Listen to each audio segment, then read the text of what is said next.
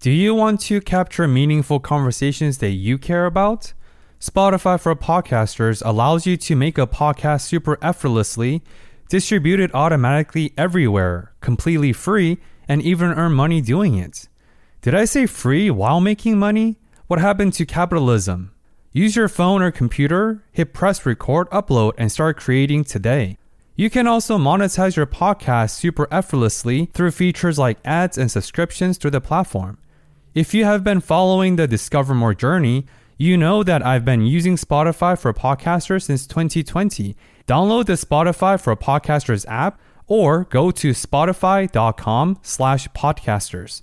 Spotify.com slash podcasters to start creating immediately. Technology is an intentional patterning of information, material, and energy to allow an organism to successfully adapt to its surrounding environment. Let me say that again because it's, it's kind of a lot. A technology, the way I define it, that, by the way, that also means that there are other organisms on this planet that have technologies. So think about it for a minute. We, we like to think technology is just a human thing, but no, a technology is an intentional patterning of energy, material, or information that an organism uses to enable it to better interface with and interact with its environment. Language is a technology. We're using the technology of language right now.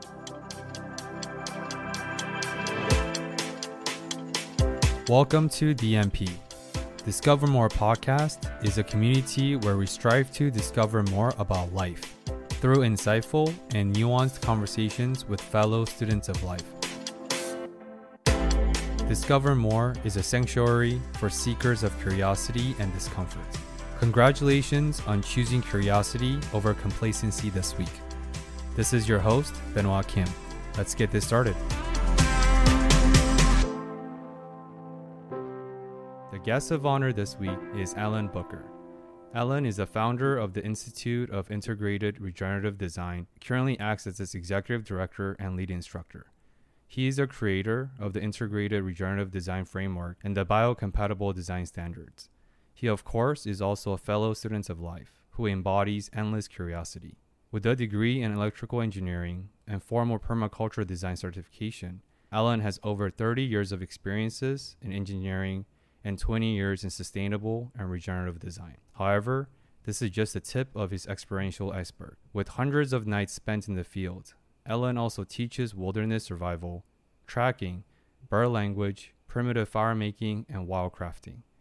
As a result of studying herbal medicine for nearly 20 years, Alan also emphasizes how the proper use of real food and nourishing herbs can help build and rebuild a foundation for lasting health.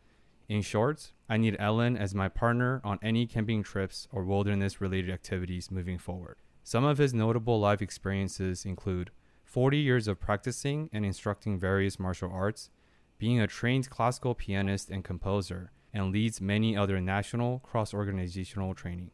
Alan currently resides in Alabama, dedicating his life to reimagining the regenerative health and permaculture landscape in America and international level.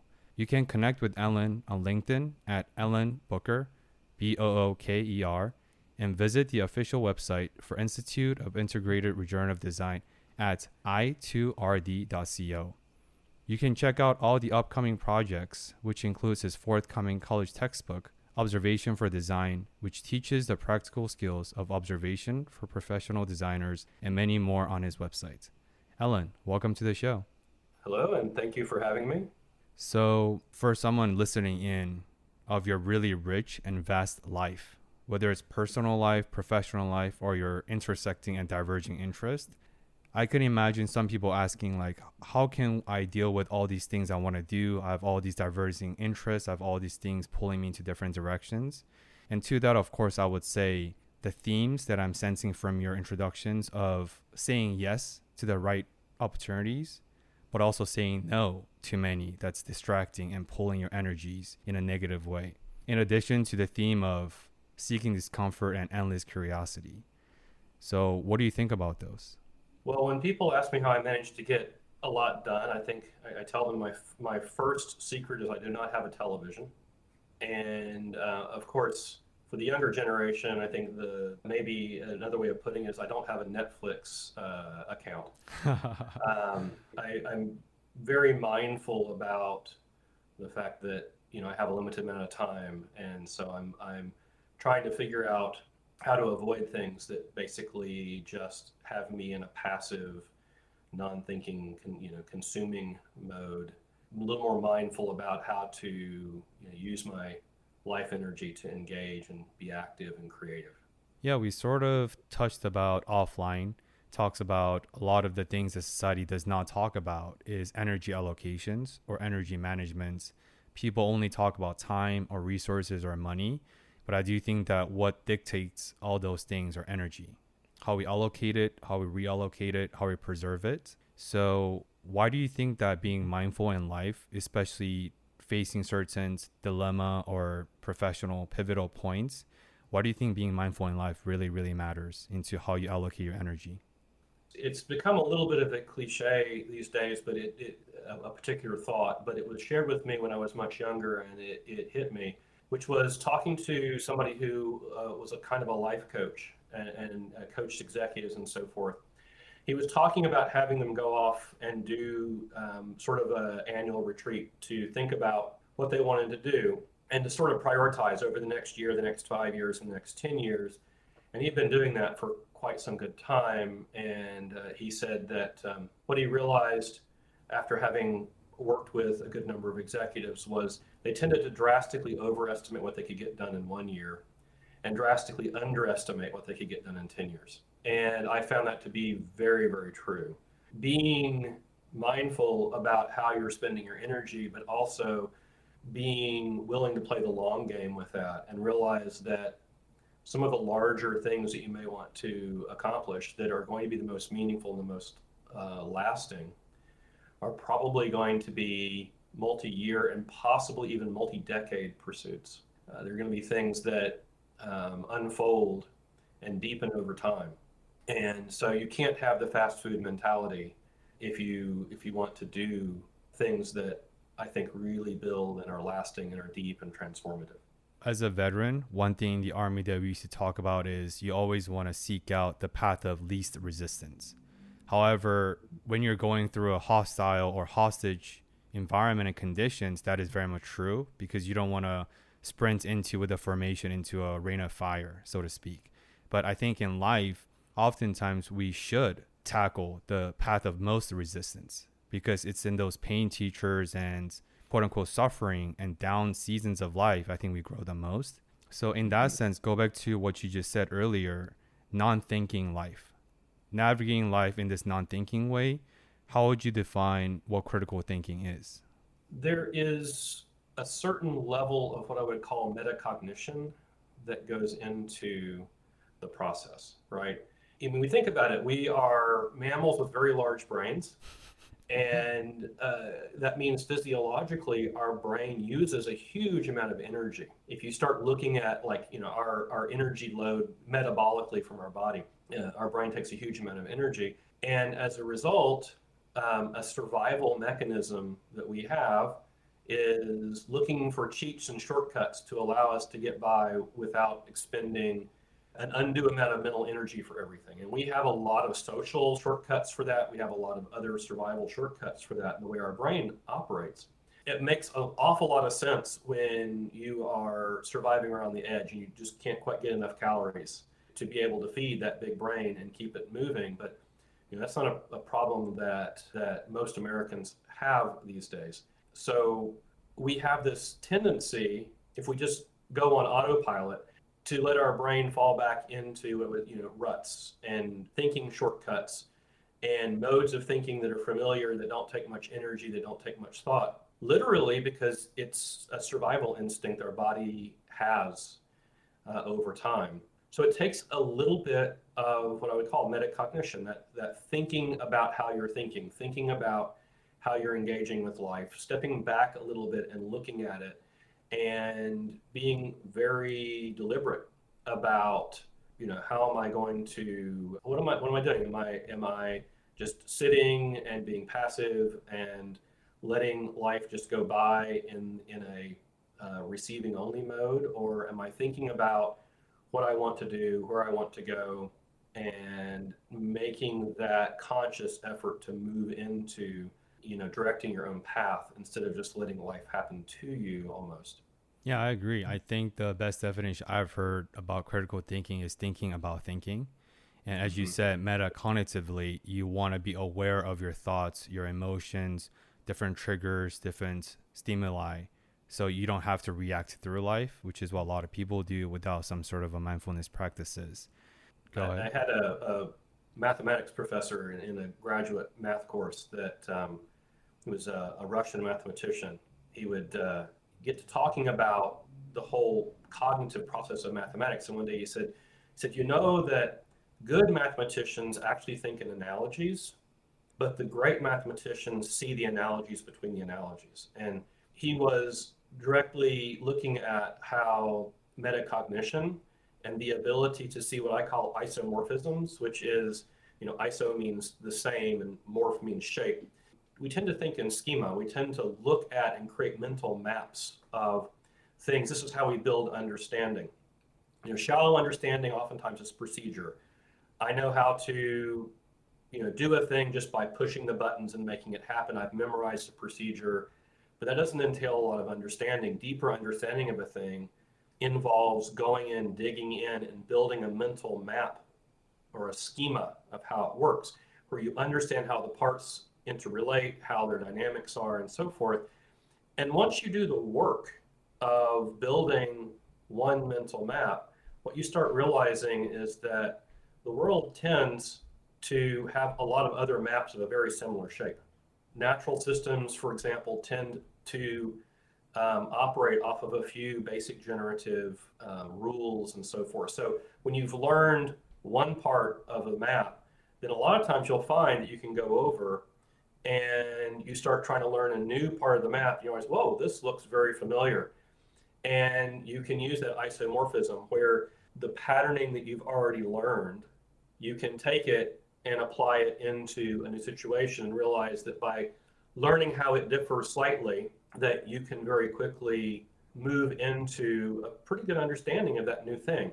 So, one of the things I've seen from a lot of my teachers that are really good at uh, an, an, area in depth is all of them, very different uh, topics, have all said in learning a complex, difficult thing, start with one thing first. So, when I started learning tracking, my tracking instructor said, go track one animal and learn it learn it really, really well, learn its patterns, its energy, so where you can see what it's doing, right? When I started studying herbal medicine, the herbalist that I was working with said, learn one plant very, very well, learn everything about it, spend a year with it. Because if you go in the door and be like, oh, well, I got, you know, to start learning 50 different herbs, then you're scattered all over the place. But if you go in and you learn about the map of, say, one herb, dandelion. You pick dandelion, which is an amazing herbal medicine. Most people have no idea that it has so many different medicinal uh, and health properties to it. You can spend a year with that plant and you can learn and you can create this very deep map of how it, you know, what it is and its personality and how it works and so forth. Well, then when you go to your second herb, guess what? It goes so much faster because you'll start seeing its isomorphisms. And then your third goes even faster and you'll find that you can reach a level of competency, deep competency, much faster that way than if you tried studying a dozen all at the same time. You know, that same pattern seems to pop up uh, in a lot of fields of learning. Go deep and learn one map and then use your understanding of that map because you're going to see that it pops up over and over and over again. And I think that's that's been very good advice for how to gain mastery in a topic um, without getting frustrated.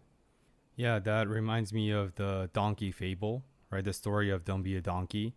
Like there is a mm-hmm. donkey and the donkey is grappling with hunger and thirst, and there's a carrot to the donkey's left side, and there's a pond to the donkey's right side. But then the donkey ended up dying of thirst and hunger because donkey just kept going back and forth as, oh, I want the carrot and the water. What donkey should have done is get the carrot and then go to the pond. And of course, as you said, we are the mammals with the largest brain, so we're not donkeys. However, what would you say to people that's under so much pressure, immense pressure in this day and mm-hmm. age. Everything's about instant gratification, everything's about showcasing what you've done. Because, correct me if I'm wrong, the theme and the thread I'm sensing from what you just said is we need to slow down to tap into that mastery, right? To really get deep into it, and then you can hop the fence or change your lanes. So, uh, do you have any thoughts about how can we slow down in the society where we glorify fasting or hastening up or fasting up everything? Yeah, I think just to put it pretty succinctly, it's been my experience that if you chase instant gratification, that pretty much everything you're going to grab a hold of is pretty hollow and shallow. There's a market, especially in Western culture, for instant gratification, and a lot of people out there trying to sell you something that, you know, will come off as as instant. Uh, those things tend to be pretty cheap they tend to leave you immediately looking for the next uh, bit of instant gratification. It's it's kind of a if you if you get into a habit of, of just chasing instant gratification, I think you just kind of get uh, into the habit of um, well, a friend of mine and I joke about the internet being full of shiny squirrels, right? um, squirrels, of course, you know, like you know, chasing squirrels, but also ooh, shiny. You can waste your life chasing shiny squirrels that you'll never catch, and this this whole thing of just you know, instant gratification and shallow engagement with thing after thing after thing is something that our modern culture and our modern technologies have enabled. You can chase an infinite number of shiny squirrels on the internet, and there'll be people who are trying to monetize you as you do so. Um, and therefore, they'll actually design the experience to be addictive. And so, in some ways, we have people who've grown up in this milieu of the internet in which you have PhDs in psychology out there figuring out how to make this process of chasing the shiny squirrels addictive. And then you wonder why in the world it is that with a set of technologies that are already a bit addictive at the same moment that they are also allow for uh, shallow engagement across you know a, a wide breadth right? You can engage across a huge breadth very shallowly, very, very quickly, and they make it very easy to dance across the surface. You wonder why, you know, people kind of wake up and go, "Whoa, what's going on?" Well, it's it's because a lot of that engages with the way that the human mind works. That a lot of our lower limbic system responses and so forth to stimuli were really developed to keep us alive in a natural setting, especially like say in you know the African Serengeti, where there are hundreds hundred species that can kill you. And so there are things that our brain does, like orienting to novelty. Well, if you're on the landscape and something new pops up, you better pay attention to it because it might kill you or eat you. So our brain has a very deep built-in survival instinct to orient to novelty. And so we can absolutely stimulate that as part of you know building a, an interface on a cell phone or a, uh, on, a, on, any of the internet apps or whatever and set that up so that uh, we are stimulating that and keeping you engaged almost reflexively you aren't thinking about it anymore you are just continue engagement and yes the people who are creating interfaces to facebook and instagram and twitter and so forth they know about this and they use that. It's the way they keep their audience engaged. So what they're doing is they're actively keeping people engaged in what I would call shallow intermediated experiences. And when I say intermediated, I mean that they're that they are keeping that person stuck in a mode where there's a technology filter between them and real life. There's a fundamental difference between watching 100 YouTube videos about climbing a mountain and going out and climbing the mountain yourself. and yes, YouTube's another one of those interfaces where, boy, they've got it dialed in. You know, if you let yourself get sucked into the YouTube vortex, you can, you know, sort of emerge three hours later going, what just happened? You know, what did I just do? It's a reason for that. It um, is working with your psychology. So if you're not being conscious of that and how these platforms are actively exploiting you in order to make money, quite honestly, then you can get sucked into that and um, wake up a little bit later and and and wonder why um, everything that you've been doing feels shallow. Yeah, it's interesting because I've heard this. A lot of people have qualms and they talk a smack about algorithms, like, oh, it's an algorithm's fault. And a tech Mhm. friend of mine said this so eloquently. He said, algorithms are just encoded opinions. At the same Mhm. time, to your point, that is still under the container of the specific design that is meant to contain and confine and maintain your attention, right? Because attention is the biggest commodity nowadays. And I was talking to a friend about meta data and metadata farming about how, for example, for dating apps, if it's Tinder, Hinge, Bumble, any third parties can legally purchase your metadata, like your zip code or your locations. Of course, not sensitive data, but based on that, you can purchase a zip code for $150 based on some of your communication on the Bumble app or any dating apps.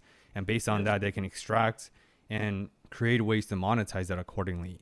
And as you said, it's not a it's a very lopsided competition because on the consumer's point of view, we are not equipped. Even if you're PhD, even if you're doctorate of psychology, even if you're highly educated, you cannot compete with the highest level of talent pool and resources and technology. That's very interesting. I want You know, to go ahead. I, I, one of the one of the pieces of my background is when I got out and um, and graduated from engineering school, was that I started working on this thing that was brand new called the internet. Um, kind of dates me a little bit.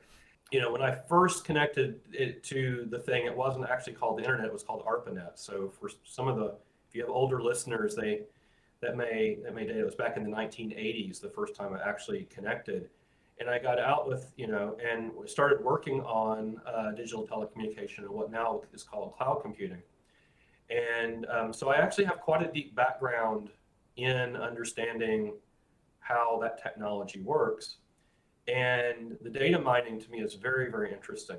I've been in the room when we've had people from the big tech companies like Microsoft and Google and so forth, and they are promoting their AI platforms and the tools that they have for deep data mining.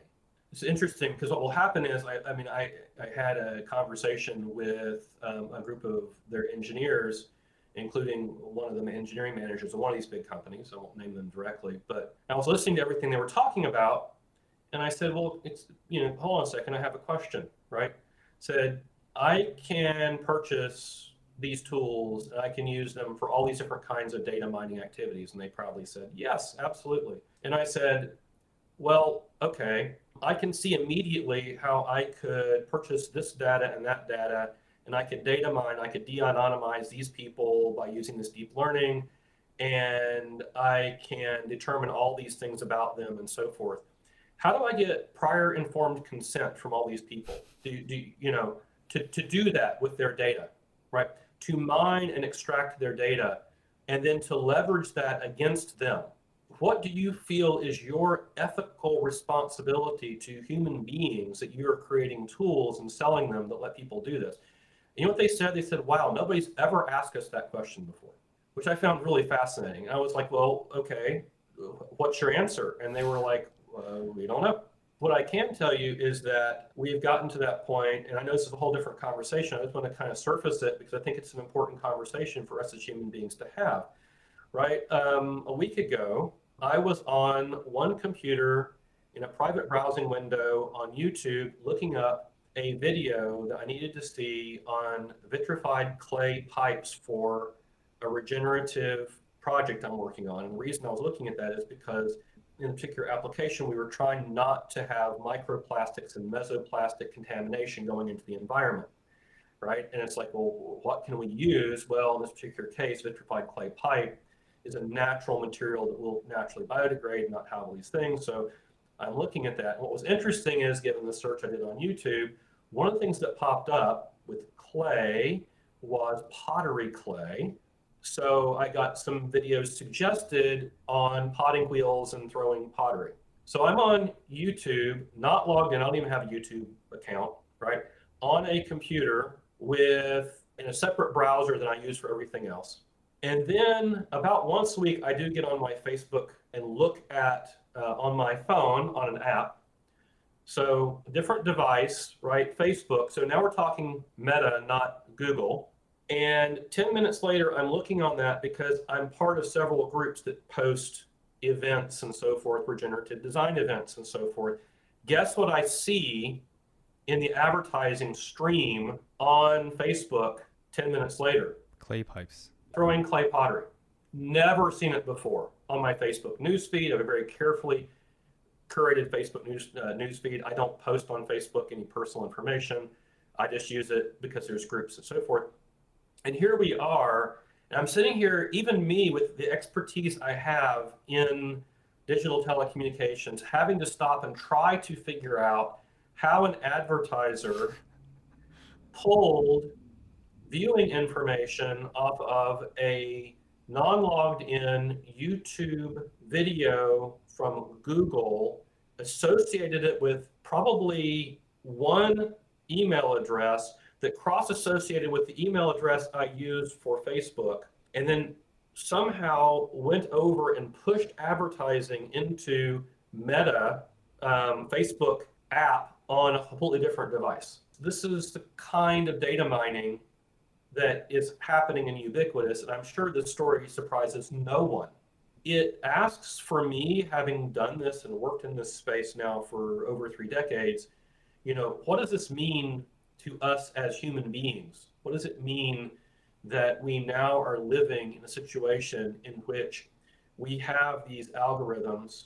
Some of these algorithms are intentionally programmed, and some are used machine learning to actually derive an algorithm that uses quote machine learning artificial intelligence to basically automatically train towards the goal okay both of those things but both of those things are now watching everything we do gathering huge amounts of data and metadata about us and cross correlating it and cross correlating it very interestingly to extract information that oftentimes we don't even know about ourselves which is fascinating to me. The last story i'll tell on this whole thing was about the a couple years ago father calling target and being irate with them because they were mailing his 16 year old daughter uh, information about um, being pregnant like advertisements for expectant mothers right he's like my my daughter is 16 why are you sending her this you know stuff on um, for expectant mothers and so on and so forth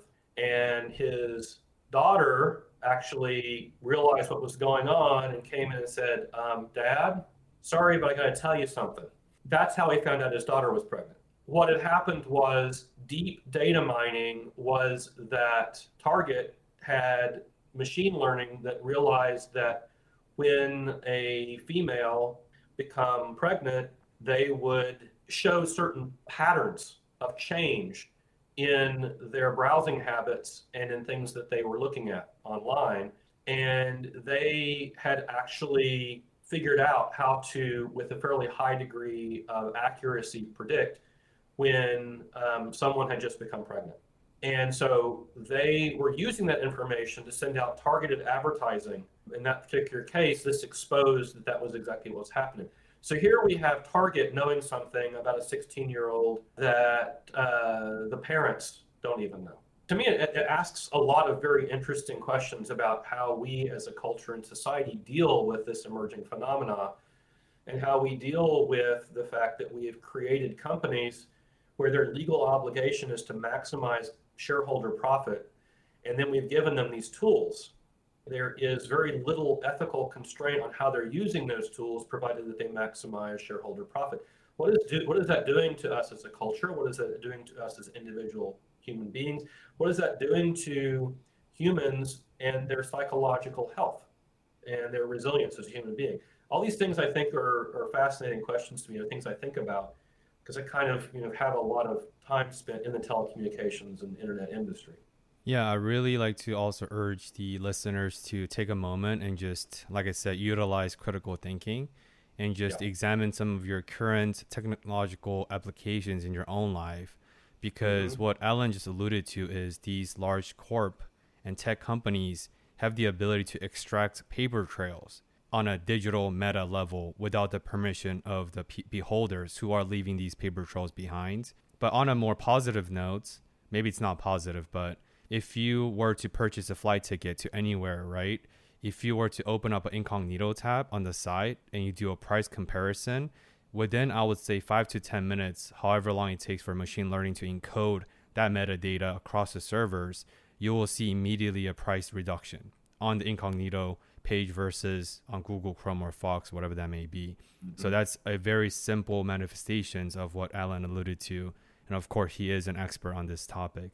So Alan, yeah. I want to stay on this train. Yeah, I was just going to make a comment. To me, it's very interesting. Is this, is that you know when you start looking at this, uh, it's it's really easy when you start thinking about you know metadata extraction and so forth to go looking for the bad guy, to go look for the person who's trying to you know figure out how to be evil and make money by by doing all these things. In reality what you find is that there's a lot of people who in their particular you know area like the folks if you go talk to the folks at youtube you go talk to the folks at meta or whatever they are in their space thinking wow we're producing really beautiful powerful tools to enable people it can be challenging to get them to back up a couple steps and say, wait, what you are doing is actually part of a much wider ecosystem that that ecosystem, when you take it as a whole, it exhibits emergent properties that were never intended by the individual,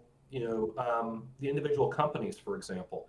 When you put a profit motive on it, and then you allow for uh, it to iterate, that is, for different companies to look at and realize how they can interact, you're going to get emergent properties. That is, things you never expected, and you probably wouldn't have predicted if you went and looked at the individual piece parts. So, yes, I do have some um, ethical questions for people who are working in data mining and so on and so forth. I think they need to be addressed. But I also realize that uh, there are folks that they, they went into the tech industry, they went into creating some of these platforms with genuinely uh, good intentions of helping people. And then I think sometimes later they kind of wake up and go, whoa, wait a minute. We've built a part of a much larger ecosystem that has a life of its own, that has emergent properties, some of which are good and some of which are maybe neutral and some of which are, are problematic. And because they're all emergent, there's no one person or group that has the capability of addressing them uh, they come out from the interplay between a lot of different uh, a lot of different components. Yeah, it's also a cultural effect because when we look at the totality or the monstrosity of a culture, it's very overwhelming and daunting. But when you yeah. start dissecting that, oh, culture is comprised of individual pieces of decision makers. And mm-hmm. this is the same thing for systematic level for government. When we think of a D government, what does that mean? Is it the president? Is it the judicial branch? Is it the Congress? But the government's also comprised of individual decision makers that create this mm-hmm. collective entity. And like you said, I think it's really important for people to discern and separate so it's not overwhelming for us. And at the same time, like you said, I do believe that technology is beautiful. But when it's such a powerful advancement in only 20 years, that's nothing, right? In terms mm-hmm. of a mm-hmm. timeline. I think we do have to once again utilize critical thinking and examine these technological implications in our lives and what does it mean to us. And that's what the nuances are. Just asking one more mm-hmm. question and just get your gears moving. We don't have all the answers, but hopefully through these conversations, people can have more talking points or thinking points. So to that point, I want to stay in this train for a little bit longer. Mm-hmm. Alan, I think your background is fascinating and not to compare you with Steve Jobs, but he was the first mainstream innovator that combined and married liberal arts and technology.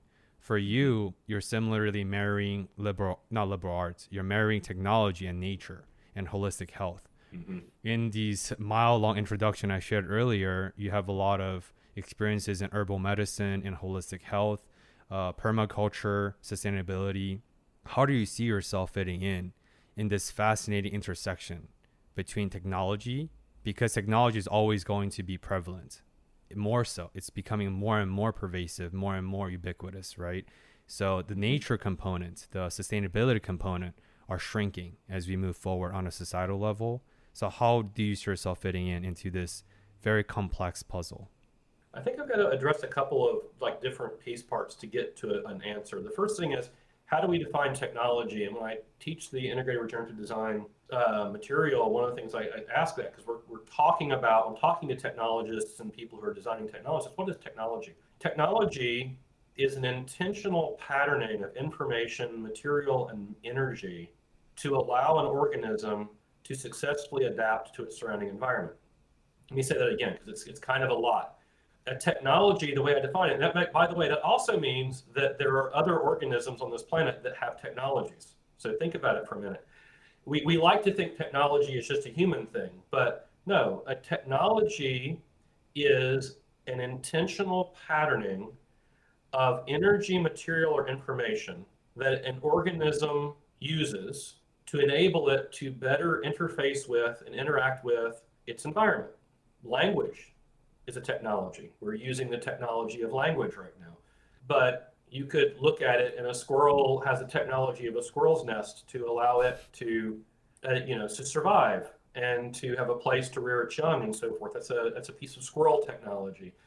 And so human beings have always had technology. It is that um, our culture and the way our cultures are is um, created has basically led us down a series of paths of inquiry to create deeper knowledge and understanding of certain ways in which nature works that have allowed us to create increasingly more elaborate technologies.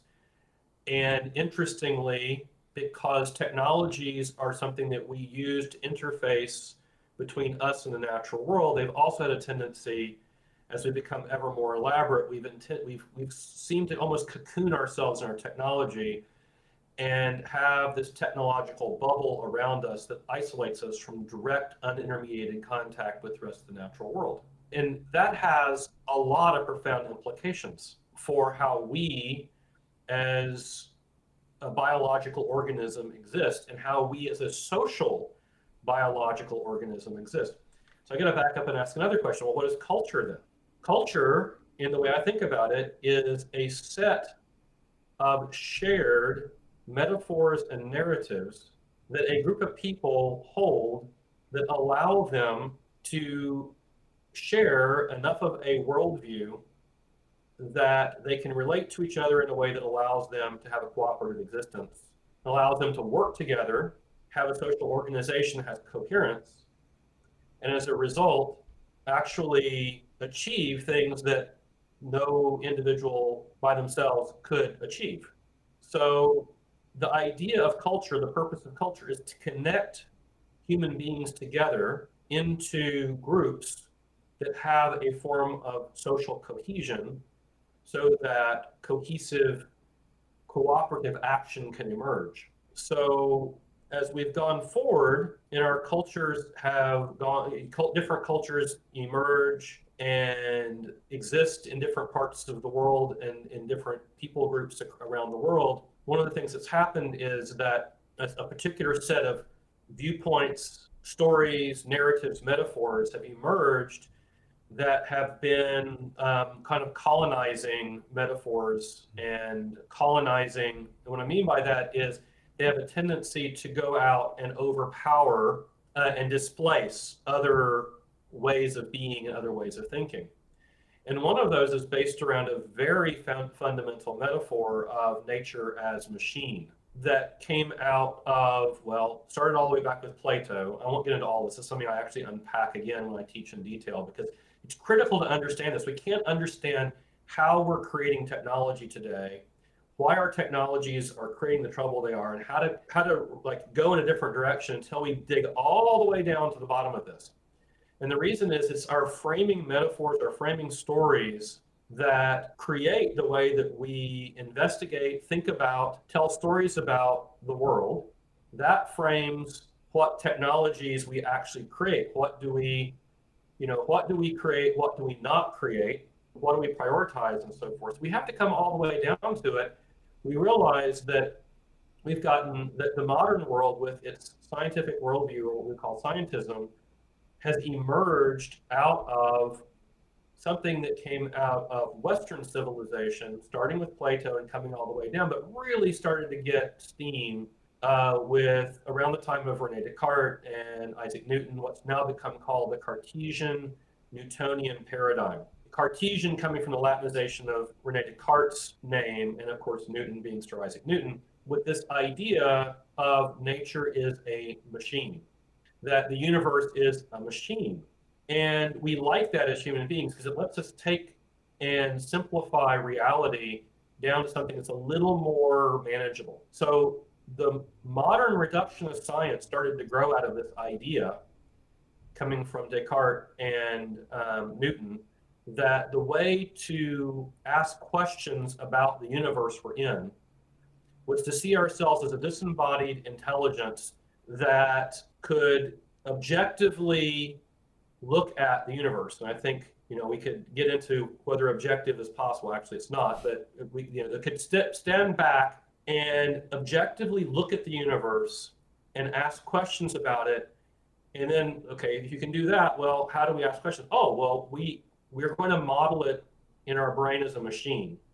And the way that you understand the machine, if it's complicated, is you take it apart into subassemblies and you study the subassembly, right? If that's too complicated, take it down into even smaller parts. And then eventually, if you understand all the piece parts, then you understand the machine. That's the theory, right? And that works for simple machines, and it even works for what we would call technically complicated machines. Like a car is a complicated machine. And for a long time, this was the model that we used for inquiry, scientific inquiry about the universe. Model biology as a machine, model human behavior as a machine, model societies as machines that are complicated, but still understandable by studying the reductive parts. So what we would call a reductionist system of inquiry. And for a long time, our technologies were built on that, and our um, and much of our science was built on that. There were individual scientists that came along and tried to challenge that as the underlying metaphor, nature as machine, because they felt that that was not the right way of going. But they basically got marginalized because it turned out that nature as machine was a metaphor that drove reductionist inquiry, and it made a huge amount of progress in understanding certain parts of the universe. There are parts of the universe that uh, it turns out you can learn a lot about by looking at it reductively. But this completely marginalized many other ways of knowing and ways of being in other non Western cultures that took um, the view that the universe was complex, not just complicated, but complex. So what's the difference between complicated and complex? Well, as I said, with a complicated thing, you can actually understand it like a car. You can understand a car by breaking it down into its subassemblies. And if, if the car, you know, if the if the fuel injection system is too complicated, you can even like get down and study the components of it until you can understand it. And when you get done, you can have a pretty good understanding of how the car works. So the theory was, well, if that's the case, then we should be able to take a um, bacteria and do the same thing. The bacteria is just a, a complicated machine that has parts and you can go all the way down. Well, it turns out that there's something fundamentally different about life than a machine. Have you ever seen a machine actually like build itself? Not yet. Like actually go out and gather everything it needs and then like put itself together and assemble itself and then um, continue to regenerate and repair itself as it operates? No, th- there's actually some very fundamental characteristics of this regenerative system we call life that are fundamentally different than a machine. There is this thing in uh, when we start talking about uh, life system processes. One of the attributes is what's called autopoiesis, which basically means self-making. We say that life, basically, a living organism exists within a boundary of its own creation and self-organizes, self-builds, self-replicates, self-regenerates inside of that boundary. In order to do that, complicated doesn't actually work.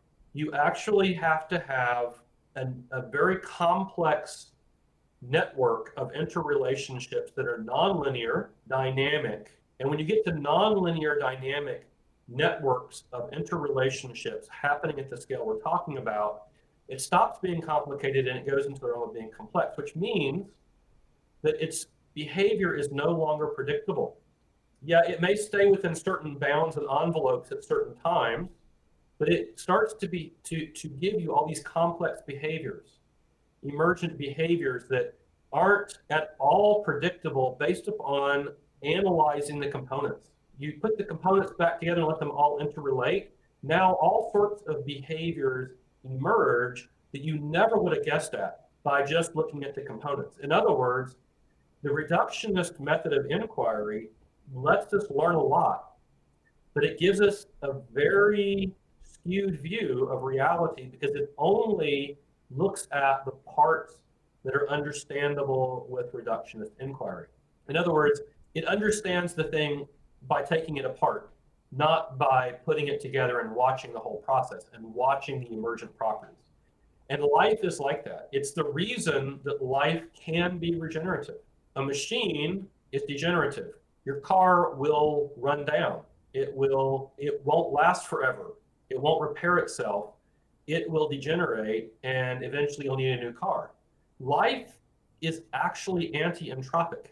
That means that whereas a car entropy increases, it gets less and less organized over time, it breaks down and so forth life has the ability to actually organize and regenerate and, and work against entropy.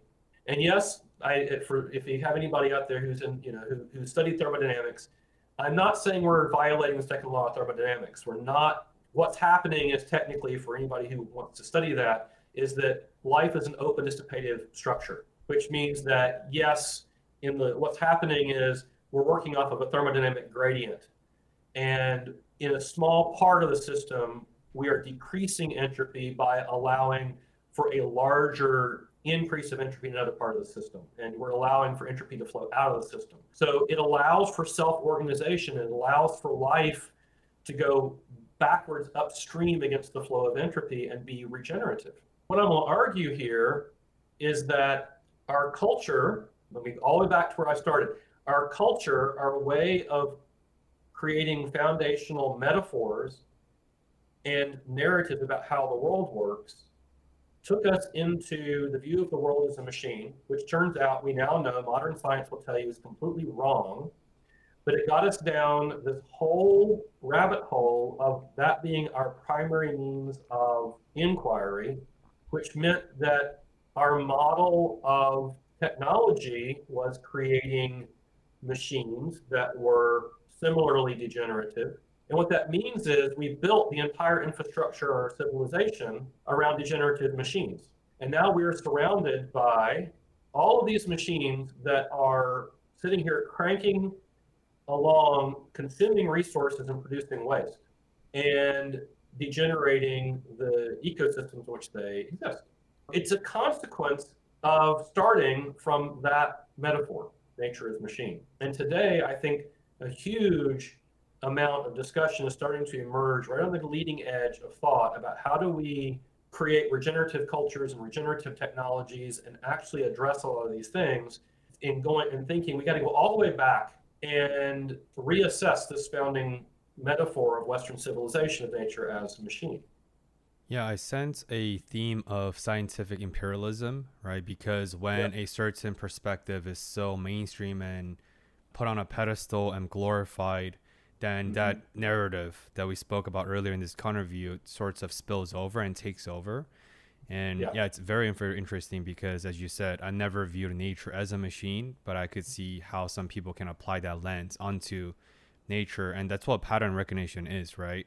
Why did pattern mm-hmm. recognition became one of the evolutionary psychology, become one of the traits that we bestowed upon us and we became part of who we are because the more you recognize a pattern the less unknown there is and therefore the less fearful you become so the more you recognize the more patternized the more comfortable you become but then that's in inherently flawed because just because your lens and the perspective in the past worked that does not necessarily predict or necessarily not a good predictor uh, of future outcome so it's very interesting it, it, it occurs to me that maybe just giving one example might help people because I, I was a very sort of abstract. Let's take a look at what does that actually like an example of how that worked.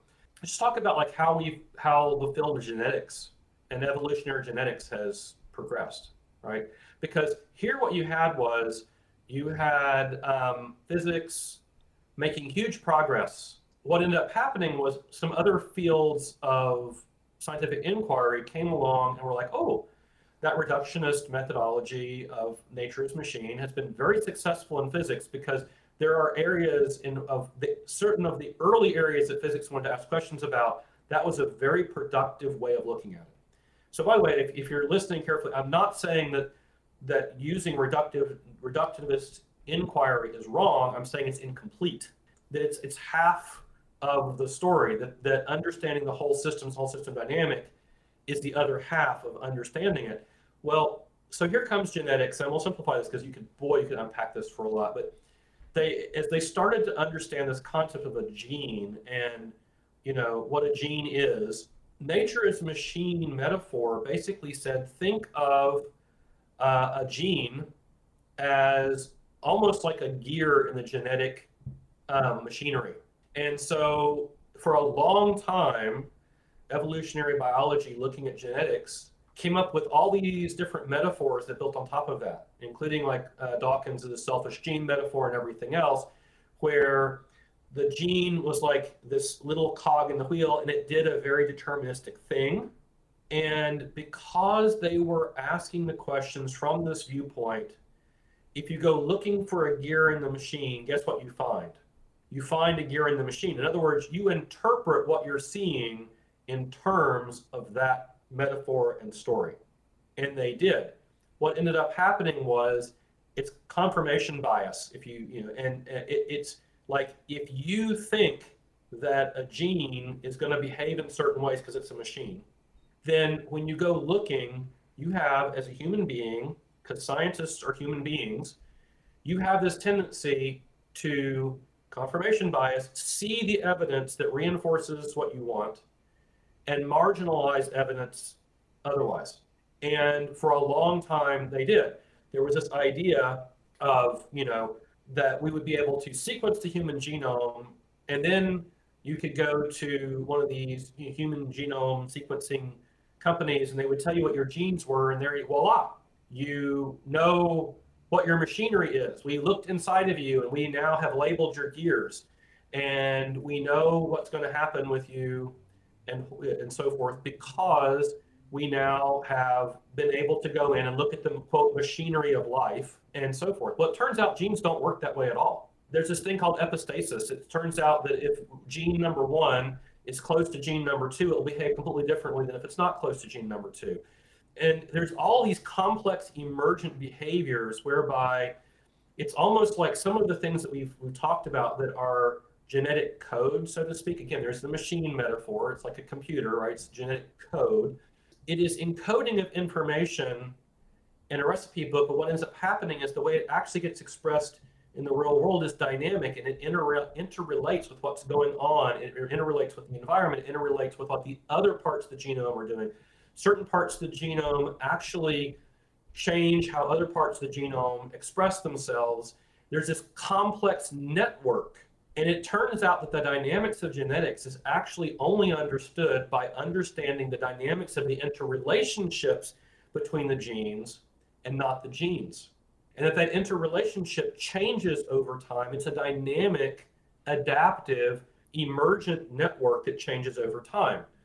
And so now there's emergent fields like epigenetics and so forth, where we understand that what we used to model in evolutionary biology as this simple machine, and that um, the only way evolutionary adaptation occurred was through random mutations and then uh, natural selection through who who lived and who died, right? Like you know, fitness for the environment. Well, now we know it's a completely just a silly idea. Um, it still happens, of course, but that that is the only driver of evolutionary adaptation is completely silly.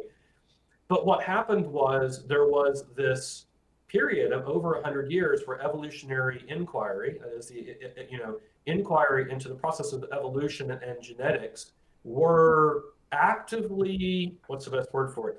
It was actively held from moving forward because it held a metaphor and it kept on trying to push its interpretation of what was going on into that model. I think one of the things that's starting to happen in our understanding of science and our understanding of how to design our technologies going forward is that we're having to move past this dead machine metaphor and understand that yes, there are things that are machines, but then life is actually not. It does not meet any of the definitions of the machine. It actually has a whole different dynamic in terms of process and so forth. And interestingly to me, talking about regenerative design and helping people think about how are we going to design our next generation of technology to be regenerative instead of degenerative, if we try to design our technologies based upon the machine metaphor, been the predominant technological metaphor for the last couple hundred years, they will, by definition, be degenerative. And the only model we have for creating regenerative next generation technologies are these complex, rich, emergent systems that life is showing us how to do. Yeah, absolutely. I mean, there is definitely a lot there. And but just some uh, show notes for the listeners is epigenetics is the concept that your DNA expression changes based on the interactions with the environment without changing the underlying genome. And it's extremely powerful because for individuals who go through traumatic experiences, uh, speaking from a clinical perspective, it's that's why I don't like the term overcoming trauma or overcoming anxiety or depression because they are part of your epigenetic expressions. And based mm-hmm. on how you integrate and process those trauma, they become who you are on a truly molecular level. So for yes. anyone that's interested in this topic, I would urge just to do some more research around epigenetics. So I do want to stay on this train of regenerative versus degenerative train for a bit, mm-hmm. since that is your yes. bread and butter, Alan, of course. Yeah. Let, let me let me throw it because a, your your point on epigenetics is is is really it, it's important. I've, I've been um, listening in on um, something that Jeremy Lent, uh, the author and philosopher, has been doing on deep transformation, and he uses to me what is a great um, example of this. And um, he talks about uh, grasshoppers and locusts. He asks the question, um, what's the difference between a grasshopper and a locust? And the answer is that there are a number, many species of grasshopper, but a locust is a grasshopper. What happens is grasshoppers are solitary organisms that, you know, wander around munching on vegetation and feeding. What happens is certain species of locusts, when the environmental conditions change and they sense a high stress environment, they actually undergo a genetic expression transformation. Notice their genome did not change. The genes didn't change, nothing changed. What happens is that they have this genome and the network, the organization in the network, and how it's expressing adapts. And all of a sudden, they go from being these solitary creatures to swarming together in huge um, locust swarms and going on the, the whole idea of a plague of locusts, right? It's the same exact genetic individual. They even physiologically change. Their genotype changes. Their colorations can change. They can change physically and everything else. And they can go through this locust swarming phase.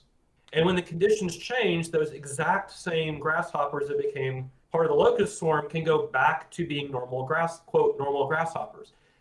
And that is the way that genetic expression changes. This happens in plants, this happens in animals, um, it happens in bacteria. We know that, like, you know, bacteria uh, actually have very complex mechanisms for like being able to signal each other.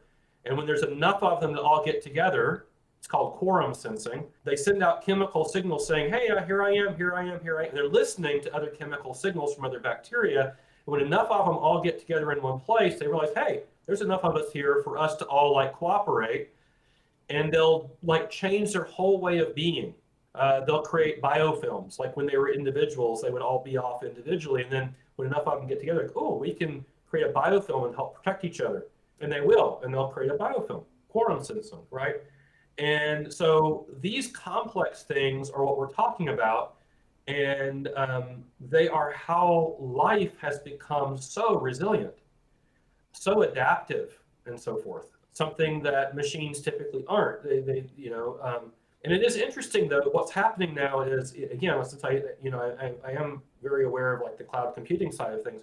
we're actually starting to see some of this understanding of how life adaptive systems operate. Some of those ideas are now working their way into how software operates. And we're starting to actually see ideas being experimented with on the cutting edge of computer science about how adaptive programming could use some of the same dynamics that life uses in order that computer programs, instead of being complicated systems, can be truly adaptive systems and be able to express resilience and self-healing and so forth. Uh, can you elaborate more? How so? Yeah. So um, machine learning is there's a whole there's a whole bunch of interesting questions that have pop, that pop up. You know, uh, when I was doing my undergrad degree in electrical engineering, one of the things that I did was uh, a, a, senior project in artificial intelligence in the form of neural networks, and it was very formative back then. Was we were still you know nowhere near where we are today, but um, you know we were still figuring out how to to train neural networks. Um, and for people who aren't familiar with the neural network, what it basically is is this idea of well, we've had a really hard time trying to like program a normal quote normal computer to do things like recognize images. It's a very hard task. And so can we figure out a way of mimicking the way that living organisms with neurons create networks of neurons all connected together? Can we mimic that like get a result that's similar to life? And so one of the early ways of doing that was what was called a neural network. You would simulate a bunch of neurons being connected into multiple layers. And when I was starting to work with it, it was the first time where they were really doing what was called hidden layers, where you had like an input layer where you put the stimulus into neurons on one end, almost like you put nerve, you know, sensory nerve impulses into your neurons, you know, on one side of your brain. They would propagate through multiple layers, and then the output, you would have outputs coming out the other side, and you would read out the output. And the whole idea was we could basically say, well, we want um, this neural network to be able to recognize the fact that it's looking at a human face. So what we'll do is we'll train it. We'll let it. We'll, we'll show it pictures of a lot of human faces, and then we will train it, saying, "Yep." And we'll. It's what's called a training set. This is a human face. This is not a human face. And we'll train it, and we'll keep on training it until all of the interconnections between all the neurons get to the point where they have a high degree of reliability that when you show it a human face, that they all all these signals propagate, and on the output you get an answer that says yes. And if you show it not a human face, that you'll put that in there, and then it'll propagate through on the output. You'll get an answer that's no. And just like human beings, it's not 100%. We can be mistaken. We can glance at something and think it's a human face because it just it has all the you know, and then realize when you, do, you know, double take that it's not right. So we can be fooled. And of course, we're much better at it than the neural networks are, but that's what a neural network is, right? And so what we were doing then was attempting to take and use this complex adaptive network model to create what was called an artificial intelligence. That is, well, biologically, biological organisms do this with organic neurons in the brain can we do that artificially? Can we? And in the beginning, we were doing it just by like simulating it with math. It was a mathematical simulation of a lot of neurons. And for those who are uh, uh that are in my generation that are a bit geeky, yes, it was all in Fortran, uh, the computer language called Fortran. And so we were sitting there simulating this thing, and we would realize, yeah, we can do this. We can train a neural network, and then we can run the simulation, and we can actually get better results than we would get by trying to like sit down and program if then statements you've ever been in computer programming. Okay, well, if you tell the computer if this, then do that, and then otherwise do this, and you know, do this calculation and so on and so forth. Well, it turned out that a lot of the machine learning stuff that we take for granted today that can do, you know, machine vision and so forth, guess what it's using? It's using these kinds of artificial intelligence things that are instead of being what we would call sequential Turing machine logic, if then kinds of you know flow charty things that you can follow in a flow chart we're actually taking uh, in, in machine learning artificial intelligence certain parts of that are taking completely different approaches to attempting to solve problems. And I'm simplifying a lot here just to get past it really fast because there are a lot of other methods in artificial intelligence besides neural networks, but that's just one example to give you an idea of what we're, we're saying here.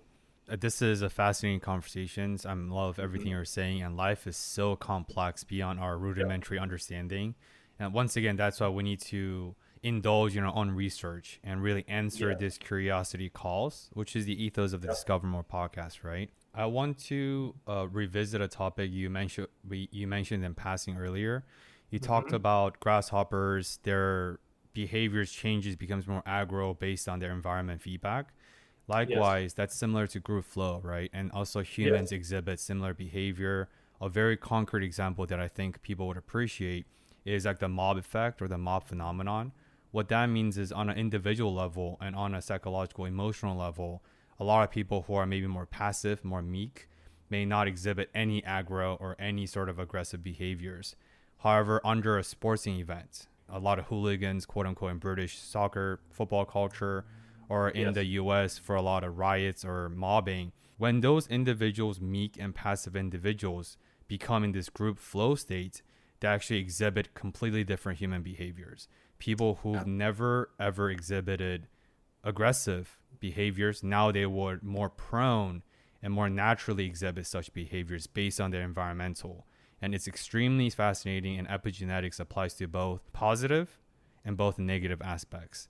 And I want to go back to the systems and dynamic and complexity of that. And of course, your trait is in systematic thinking, right? Complex yeah. dynamic systems. the way you talk about everything comes through. On the mm-hmm. website, you talked about the biggest deficit in the current system, since with your neural networks and machine learning, we're talking about it has to be interconnected, right? Interconnectivity yes. matters. So yes. on that level, you talk about the current systems are piece-wise smart, but whole system stupid. Can yes. you elaborate more on that? Absolutely. It's one of the it's one of the things that um, I, I, go into when I first start teaching design practitioners. It's like this plays right off of that whole machinist nature thing. When you go into reductionist inquiry, you say to yourself, "Oh, well, the way we learn about the thing is by studying the parts," and so you create universities so that people study the parts. I'm going to major in mechanical engineering or chemical engineering or electrical engineering or petroleum engineering or right and it's like okay so you go in and you study the whole system but through a particular very narrow lens and it allows for yes, reductionist inquiry and in uh, inquiry in a way that will teach you a lot about the piece parts, but at the expense of thinking about the whole system dynamic. But then the problem is, A, you study like that, and so you are trained in your professional education to take that view of the world. And then, to make matters worse, we throw you out into the work environment and we, you stay like that. Oh, you are a civil engineer. Therefore, you you think only in this silo. So when I'm working on, let's say, a large scale project um, with civil engineers, where we're trying to repair a landscape, we're talking maybe many, many square miles. Their training in school is not to think about the wild hydrology, to think about the ecology, to think about how what they're doing impacts all these other fields they're told your objective when there's a big rain event is to make certain that it doesn't flood. And since they're only thinking about that, it's like, well, obviously, the solution to that problem is to pipe all the water away as fast as possible. Let's just get it out of here. Let's dewater. And that was for a long time the default that you see. And you can go into a lot of cities and you can see this is exactly what was built into many cities in the 50s, 60s, 70s, 80s, even into the 1990s. Big, huge stormwater pipes and open, you know, concrete culverts and everything else. It's like just get the water out of here as quickly as possible. Well, that has profound implications in a lot of other fields. It was an expedient and you know solution to just not having things flood during a storm event, but it was a solution whereby the civil engineers only talked to other civil engineers and they did not understand all of the implications that this would create. They did not understand that that your infrastructure you're putting in is actually part of a very complex, large system, and it will change the dynamics of that system and it will interact in all these other ways you don't expect. In other words, because it's part of a living system, putting it in there will affect the dynamics of the living system. And as a result, you will get emergent behaviors from your stormwater management system that you never thought about. And as a matter of fact, because you designed it without thinking about those interactions, it's what you would get when an intelligent person, some people are brilliant. I work with some brilliant civil engineers, for example, right? It's what you would get when they are thinking in what we call a silo. It's like, I am thinking only about this. If that were the only dimension that you were trying to solve, it would be piece. So it's piecewise smart. It's it's a smart solution if that were actually the only thing that you were trying to work with.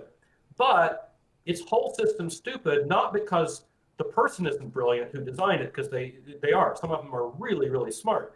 It's because we trained them in a worldview in which we told them in order to get the job done as quickly as possible with the least amount of work possible to ignore everything else and ignore those complexities. And therefore, we and we do that over and over again, right? The electrical engineers are off doing that. The architects are off doing their piece. And this created profoundly degenerative outcomes. It's like I go in and I see, boy, we have to we have to completely change the way all the civil engineering is done here because what it's done is it's dehydrated the landscape. We're dehydrating the, dehydrating the landscape. The whole biosphere is collapsing. It's desertifying now, right? As it's desertifying, we're actually now getting uh, less plant cover on the soil. The soil is now becoming erosive because the plant roots aren't there to hold it. When we get a big storm event, now you're getting huge amounts of silt and topsoil running away with it, right? And it's being carried away with it is all of these chemicals that the agricultural folks are doing because they're thinking in their own silo, right? And it's being carried down and pushed into our streams and waters. Now we have, you know, nutrient overloads in our in our streams and in our rivers, and that's causing ecolo- ecological, you know, chaos in our streams and waters. And then, of course, all that collects, and where I am in my watershed, it all goes down the Mississippi River and out into the Gulf of Mexico. And now you have this big, huge dead zone right off of the mouth of the Gulf of Mexico that's an emergent result of all these other things going on that you know that you did and nobody was thinking about that because they were thinking piecewise not whole systems. But what's interesting to me is when you start thinking in whole systems just like if you don't think in whole systems you can create things that are degenerative when you do think in whole systems, you start to see how what you are designing can actually have beneficial interrelationships with other parts of the system, whereby what you are designing benefits the other parts of the system, and just as importantly, you benefit from them. Now we can partner with living systems and come much closer to being regenerative. That is, have things that really work. So that's that's kind of, I guess, maybe the, the short form of it. Yeah, I think uh, I find the relationship between simple rules and complex rules very fascinating. Yeah. Because I know, for example, what I mean by that is in World War One, the infection from the wounds killed more soldiers than the actual battle itself. And in mm-hmm. World War Two, physicians they came up with simple rules to discern and prioritize different patients and they was yes. able to effectively reduce the infection and death rate, mortality rate by half. And mm-hmm. that's where simple rules shine through in complex situations. At the same time, when you're dealing with dynamic systems, whatever levels of systems that may be, you have to view it through the complex rules. You cannot simplify that because life and systems are complex. And because in, in terms of the civil engineering topic, one concrete example I want to say is like highways. Like I live in Los Angeles, and LA is one of the epicenters of traffic. Period. Yeah. And that yeah. is the detriment and the outcome of civil engineering being piece smart with the having a lane highways, but then they don't realize increasing lanes don't actually reduce traffic. It increases right. it because yes. it's all about intersections and exit points. And that's yes. another ver- very, very illuminating example to show people, ah, mm-hmm. I see what Alan means by now because complex systems and system thinkings are extremely complex. And another example that could be is like I'm a former policymaker from Philadelphia. I went through mm-hmm. a career pivot into the clinical field because I was frankly jaded by the policy and its complexity. And there's a lot of soul trading for the sake of utilitarian impact. I don't want to go into that mm-hmm. now. Funny thing is, even as a clinicians, on a micro level, on a clinical level, I am still limited and influenced by the systems because macro is comprised of micro. Simple yes. as that. So it's very, very yeah. interesting. Yeah. I want to, I'm a bit of a non secular, so let's take a hard pivot into your personal okay. life for a second. Okay.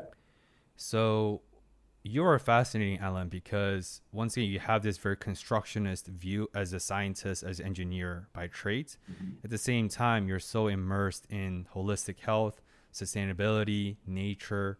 And I reckon the power of nature is in stillness, right? And the mm-hmm. nature is whole compared to yeah. peace. Like nature by itself inherently is a whole system. That's mm-hmm. why it's a living organism. That's why it's so complexly beautiful. You talked about in our qualitative process for the podcast for the pre-interview questionnaire, you talked about your love and you were able to appreciate the power of nature early on through playing in the wild in the forest back in you know a long time ago before the world became a little bit more dangerous you need to more have adult supervision mm-hmm. How do you think that this influence of nature influences and affects your decision making as a technologist, but also as a regenerative designer that you are now?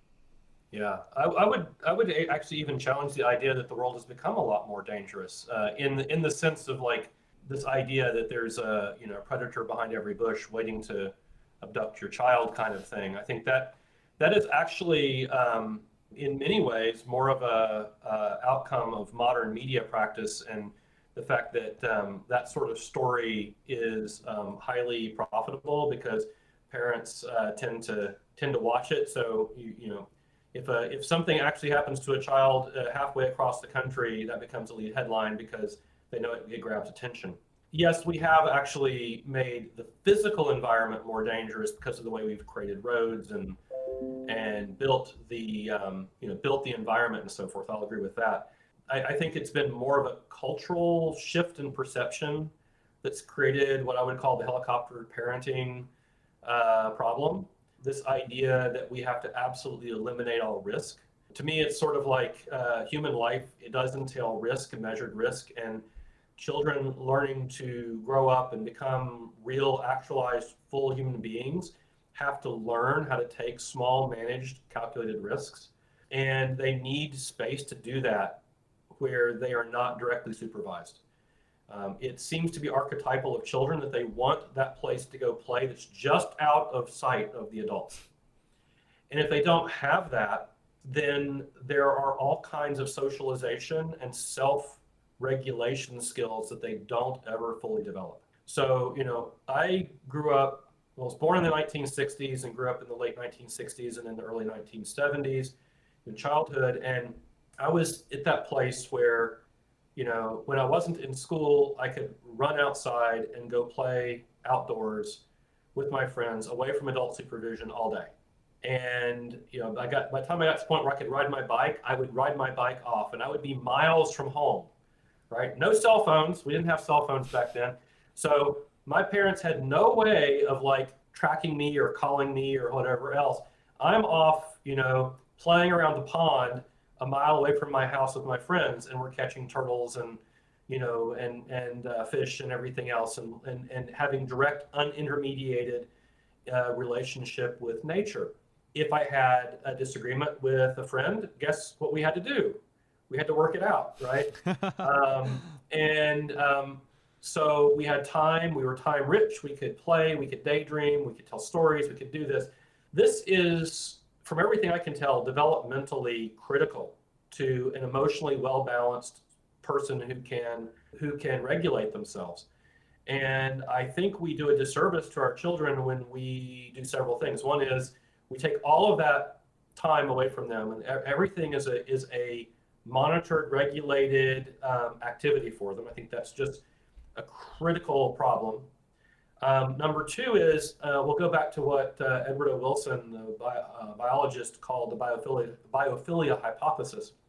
which is the hypothesis that human beings have spent their entire developmental, like, you know, evolutionary cycle being directly in natural environments. Our brains are tuned to process and react to and connect with the natural world. And therefore, you'll see that like we have stress reactions to things that are profoundly artificial, and we have a relaxation and default network reset reaction to things that are natural. What I mean by that, that that's a, you know, it's a complex psychological term, but a default network um, reset is like when you're in a heavy task and your brain is doing all this stuff and whatever if you just literally go outside and look at a natural environment they've done studies 40 seconds to a minute it allows for the brain to actually kind of reset back down into a state where it's a little more baseline it's not as you know sort of all wound up in its own thinking and so forth and then therefore it allows you to um, continue forward with more clarity in your thought right? And we've done experiments now that show that if you have a person in a hospital trying to heal and you they, they look out the window and they can see a natural setting versus look out the window and see a brick wall the people who can see the natural setting actually heal faster. So we have this deep biological uh, relationship with the natural world. And i think the fact that i was allowed to be out and have all of that time richness in that and i can still absolutely remember being six years old and going out and across into the woods across from my house. There was this tree that had fallen over and it had caused this little place that kids could climb back into, just the right size, right? And it created this little sheltered space.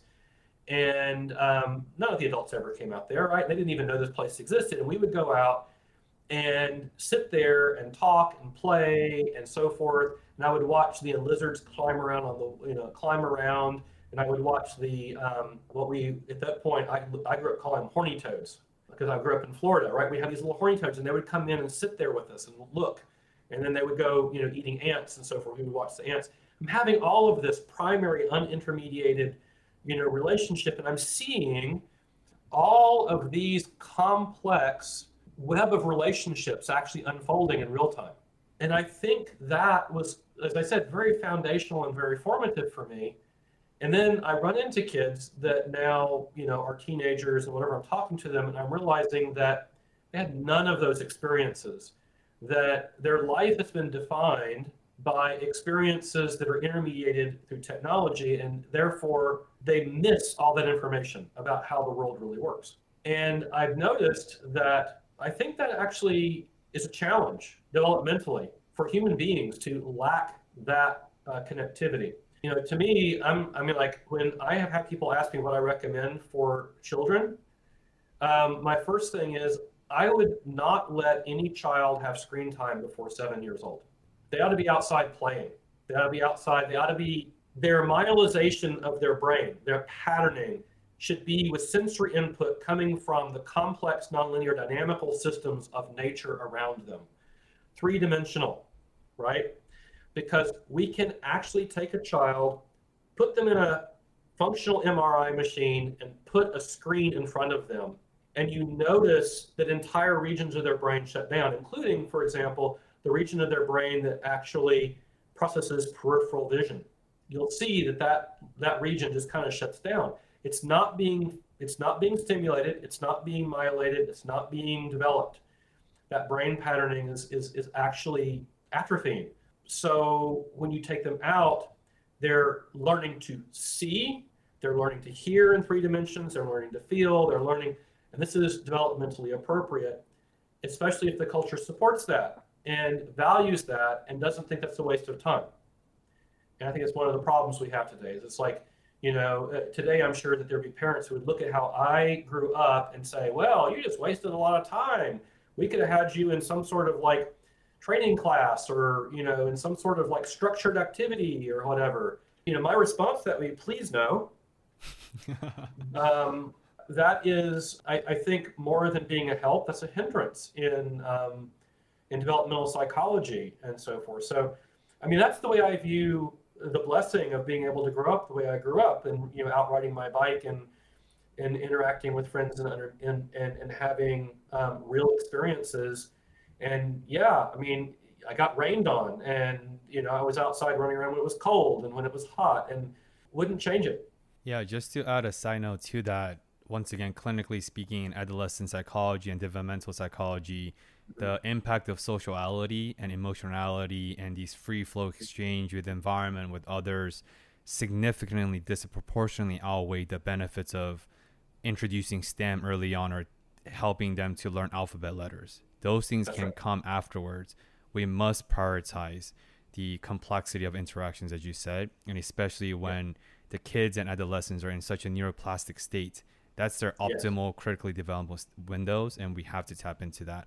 I'm not a parent, but these are just uh, according to mm-hmm. literature nowadays. Yeah, I, I think the thing that to me, the rule of thumb is follow the child's curiosity, right? Feed the child's curiosity. Instead of imposing, this is my personal philosophy, instead of imposing your agenda on their learning, what will happen is their children, especially, are curious, curious creatures. That's part of just what it means to be human and be young, right? And they know better at that particular moment what their brain needs at that moment in terms of stimulation than anybody else. So when they are expressing their curiosity, feed that curiosity. When I express curiosity in learning how to read, then my mom would sit down on the ground with me and we would go through things. You know, of course, she developed that. She started reading with me the day I was born. She, um, you know, I grew up uh, in the southeastern United States in, um, you know, in a church, and uh, her Sunday school class gave us a King James Bible the day that I was born. And she started reading to me out of that. By the time I could sit up, I would sit on her lap and she would read to me and she would show me what she was reading, but she would never. And then when I started showing curiosity, she started putting her finger underneath what she was reading. And then I started to developmentally associate that. And then pretty soon I was curious as to what these things were. And so I was asking her, but she never pushed that. She let my curiosity go with that. As a result, I was reading by four. Um, and, and, and not because she had uh, you know reading fairly well by, by four.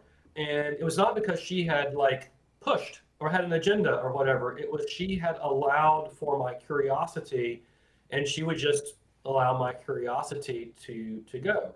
And i think developmentally there's a lot of wisdom in in that approach. Um, i see when i have had the opportunity to deal with indigenous people groups this is precisely the way they train their children and what I've noticed is, you know, I've worked, I've, I've gotten to interact with some of these children from indigenous people groups that are like eight, nine, ten years old. Boy, I mean, like, look at where they are developmentally and their understanding and of, of things. And it's like, I don't think we, you know, I, I would have a hard time finding a, a student uh, in uh, the best, highest paid schools, you know, that could match what they're doing and they've never been in they've never had that. They've never had that quote structured super expensive education. They've they've actually been allowed to develop as a human being instead of along somebody's um, artificial agenda. Yeah there's yeah there's definitely a lot there. And once again we are just uh, vehicles of information and resources and we definitely yeah. urge people to do more research. But like i said in terms of all these rigor and all these structure we can always adapt into that but in the formidable yes. years, it's really yes. important to let nature of children speak through. This is a weird analogy that I learned recently, but mm-hmm. um, bear with me. It's almost like a bowling ball. You don't mm-hmm. want the kids to bowl into a gutter necessarily, so you set up guardrails. Yeah. But then you're still letting children to free reign in terms of bowl to the left or right, and they will go bounce back and forth. Eventually, yeah. they will hit a couple pins, and mm-hmm. I think that's mm-hmm. what parenting, according to literature, could be: is serve as high level overarching umbrella of guardrails, but you're still giving f- children the creative autonomy to follow their instinctive call of curiosity mm-hmm. because children are the most innate, innately curious creatures period and that's why yeah. we have to cultivate our curiosity as we get older in terms of the ecological landscape in terms of mm-hmm. your observations your primary uh, non-intermediate experiences that you had growing up that's been robbed right. away from many generations because of system, systems technology different circumstances could you talk to us about some of the observed differences that really uh, stood out versus when you're growing up in the 70s and 80s versus maybe more recently now when you look around? What are some of the observable and significant differences? Eh, you mean just like overall or in terms of what we've been talking about in terms of like developmentally for kids or uh, for nature. I mean in terms of the nature, nature. Yeah, yeah. ecological landscape. Yeah. You know there's a um, I'll, I'll, kind of preface that by um, saying that richard louv wrote a book called last child in the woods um, in which he was talking about this exact change. And he, he addresses in that book in, in a great deal of depth this concept that you know we had up until quite recently that my experience that I've been talking about of being able to be out and run around was was almost standard. You know, it was standard issue in the United States of America and in many other places. Uh, Europe's been a slightly different because its its its uh, population density is a little different, but they still had for a long time children having ways of getting out from underfoot and, and, and having these developmental spaces and having some connection to nature. But what ended up happening was that it was a combination, I think, of several things unfolding all at once. One was how we did the built environment, like you know how we patterned uh, our landscape. That we started to build more and more suburban areas, for example, in which we mowed down all nature and we basically filled it with privatized space. Everything was either somebody's front yard or backyard. And if it wasn't, it was the park.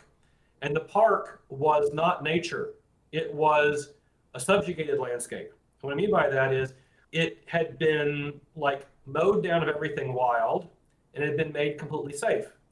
And in that sense of now it's just a green lawn and some, you know, benches and a couple trees that we happen to like, all neatly manicured. So yes, it's better than like being in like a, I guess a concrete, you know, you know, concrete, concrete on space but it's still not, it does not express the richness of interconnections that nature does. So I call it subjugated nature because it's it basically reflects this human idea of making nature into a machine. It's like, oh, that nature's messy. Let's fix it. We will mow it all down. We'll get rid of the things we don't like because we don't like snakes and we don't like mosquitoes and you know all of which have very critical ecological reasons for being in the chain of interrelationships. We don't like those. So we'll kill all those off. We don't like the quote weeds because we decided we don't like those. We like grass. So we'll make the whole thing a monoculture of grass and then we'll have to do all this maintenance work to try to keep it that way because nature doesn't want that. Nature realizes that a grass monoculture in a temperate region where, where I live is degenerative, right? It will de- degrade the soil. And then we will only allow certain trees and we'll prune them and shape them and we'll make the whole experience. We'll put sidewalks through so you don't even have to walk on the grass, right? And we'll call that a park. And that's where you go for your nature connection. That's what we've done. You know, realize that when I'm saying I was out running around through the woods, that's what we called them when I was, was little, right? It was wild forest. It, it wasn't somebody's idea of a park. Here in the area I'm living, we've got this thing called Kids Kingdom down that way, which is a playground for the kids and of course, it's this completely structured environment. Everything that they play on is a built thing, you know, slides and blah, blah. And it has a child safe surface underneath, right? There's nothing natural in it. Everything is artificial. And it's got gate, it's got like this fencing all the way around it and an entrance way. And what you do is the parents drive their kids there, they get them out, they walk down a sidewalk and in the gate, and then close the gate behind them and say, now you can play. This is to me, they, they, they, of course, all the machines are supposed to, and, and devices are supposed to create an enriched environment. To me, this is an impoverished environment. Everything here is as is simple and linear. The message is that you're playing in a world in which everything around you should be simplified and linearized, and all risk should be eliminated. You should not be taking even managed risks. So there you go. That, and I, I see that. I see that that's what parents now, it's like we've destroyed the wild spaces that children can walk out their door and get to. And Richard Louv in his book documents how that's happened. We have created a culture in which allowing your child to take a managed risk will get the police called on you. Yes, I have, you know, a number of friends who have they've wanted to try to raise quote free range children to some small degree like let the child like just go down the street a few hundred feet. Had that case where the police were called because a 13 year old was by himself without a parent a few hundred yards from his house. You know, and, and, and of course the, the, the answer is, oh, what are you thinking letting your child go off by himself? I'm like, 13 year old is not a child. It is, it is an artifact of modern culture that we call a 13 year old a child. You start seeing that at 13 and 14 year old in many indigenous cultures, they're going through the rite of passage into manhood and they're treated as an adult because they're actually, yes, they're still going developmentally through the ability to get into to complete uh, abstraction, but in that place, they're being pushed into starting to act like more like an adult and they're off and they're doing things and they're going out by themselves on major expeditions in many indigenous cultures. They're, they're, tri- they're traveling, you know, miles and miles and miles away from home on these, you know, uh, uh, on tasks for the community. And here we are calling the police. So I think there's this whole cultural change in which we're not allowed, and we have to actually invent words like a free free range kid. Oh, and by the way, this 13 year old had his cell phone on him so he could call for help if he needed it. And here I was at seven, going miles away from home on my bike with no phone. My whole generation, there was a lot of us who did that. I mean, I'm not trying to be into that mode of like, well, I'm good old days, this is how we did it. It's not where I'm trying to go. I'm just trying to say that this is culturally the change. And I think that there are deep developmental differences that emerge. What I do know is that now I'm talking to college professors that I work with, and they're telling me that incoming college freshmen that are arriving are not psychologically prepared to be on their own. And these are professors that have been teaching 20, 30 years, right? They're saying this has been changing. I've been watching this. Our incoming freshmen now are not psychologically, emotionally, or even logistically capable of taking care of themselves. They don't know how to. They don't, you know, and every time they get into a little bit of this, they're literally on the phone home, you know, grandparent or moms or dads or whoever, right? Saying, ah, help, rescue me. I think this has something to do with this whole change that I'm talking about. So um, I'm not saying that we need to go and all of a sudden say, oh, let's let's just throw the, the kids out and just let them take all kinds of crazy risks. No, I'm saying a that children should be allowed to take managed risks. Number two is we should not allow ourselves manipulated by the media into thinking that that the risks are way larger than they are because they that is is easy for the media to sensationalize the few cases when a child you know, had ran into a problem. We need a balance. As a matter of fact, if I understand the statistics correct, I was more likely to be abducted in the 1970s than a child is today. I know that it's probably not any higher. And of course, as we know, almost all child abductions, the vast majority of them actually occur from people who know the child, like a relative or whatever. Whole different story. But you know, we get this whole thing about being because fear sell, sells in media, and so uh, we get an outsized view of that. So yeah, I think is that is that kind of addressing uh, sort of where where you were you're wanting to go with that? Yeah, I mean, there's no directions. It's free flow. I just pose yeah. a question and see where you take it. I do want to introduce because context do matter and everything has yes. to be contextualized. Like certain regions in America and certain states, like proxy states in the Middle East and etc there are higher dangers and risks compared to other cities, yes. and so yeah. it has to be nuanced. But of course, I do think that your overall level is that ecologically, in terms of cultural landscape, there are significant differences between how children and adolescents behave and how parents perceive their behaviors. I think you're, that's a great point. I think obviously there are places where risk profile is high, and that's why I say we need an honest, accurate assessment of risk um, and reacting to that honest assessment of risk instead of blowing up risks that aren't there. And yes, there are there are places in the world where you know there are very high risks that need to be managed. I was blessed that I grew up in a particular suburban neighborhood where the risk profile was fairly low, and uh, so I was allowed to do that. What I would say is, if we run into the situation where that isn't the case, then we as a community and a culture need to ask why and ask what quality of life. As part of the integrated regenerative design process in the very beginning is to define the quality of life we're trying to produce. And I think that's really that's really really important as a foundational thing, is because um, it, it, gets past a lot of ideologies and so forth down to okay, what's the quality of life that we can all agree on? And what I find is that when you go into a community, oftentimes people who think they have very divergent political viewpoints can at least agree on many parts of the quality of life. And then they can ask questions about decisions like, what do we all think, regardless of what our so called political party is or whatever, of whether this particular decision will actually take us towards or away from that quality of life that we agreed we all wanted. And so that's why in the integrated regenerative design framework, there is this whole community dimension in which we start by all of the community stakeholders coming together and defining quality of life.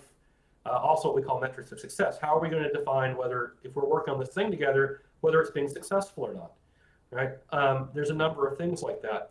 So, what I would say is if we start realizing that it's dangerous for our children to go outside and just be in nature, then maybe we all get together and say, you know, quality of life, foundational, non negotiable for us is our children ought to be able to go outside and be safe, to play, enjoy nature, and so forth.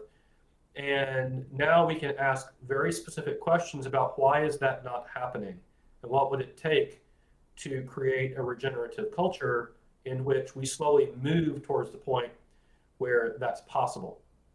Yeah, and at the end of the day, resilience requires pressure. Yes. Um, I have a quick question for you. This might not land anywhere. If so, I'll take full ownership. So, according to chaos theory, that change is constant, right? It's almost yeah. like the idea of organized chaos.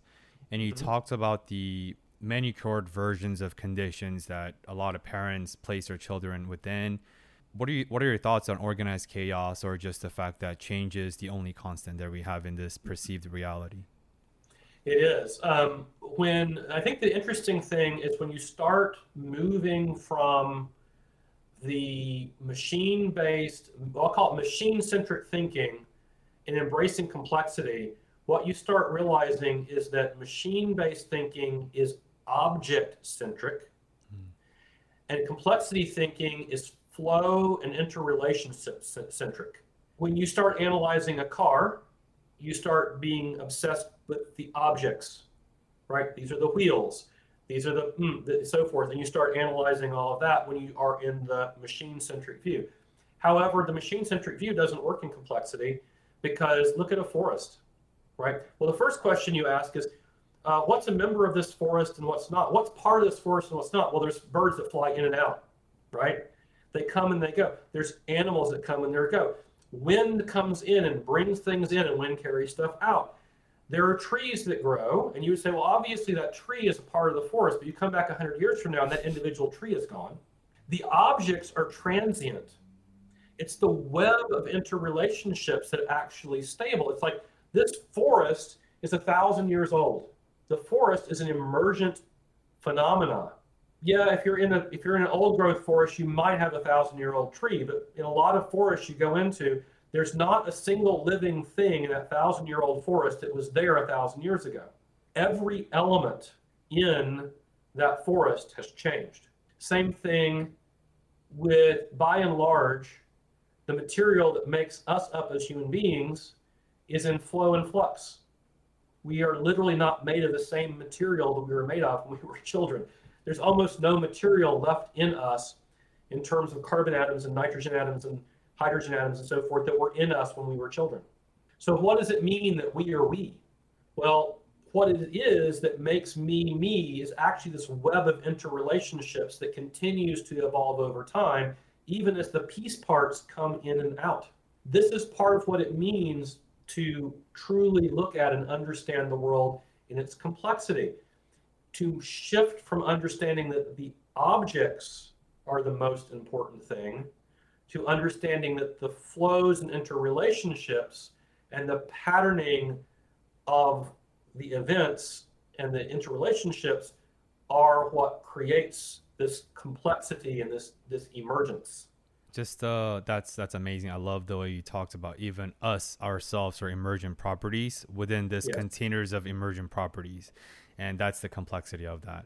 A really simple psychological phenomenon is called the objective permanence so what that really simply means is when you're exposed to a certain object in your life, sort of law of constants, like oxygen, you don't notice the oxygen. Or if you have lived in the same lavish, luxurious $10 million house, after six months, you forget that you live in a luxurious $10 million house.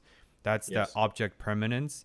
And it's so permanent, quote unquote, air quote, that you forget about it. So at the end of the right. day, what truly sticks is the emergent properties and the things that change. The, as part of the deep interconnected web that you alluded to. Part of what we call normalcy bias.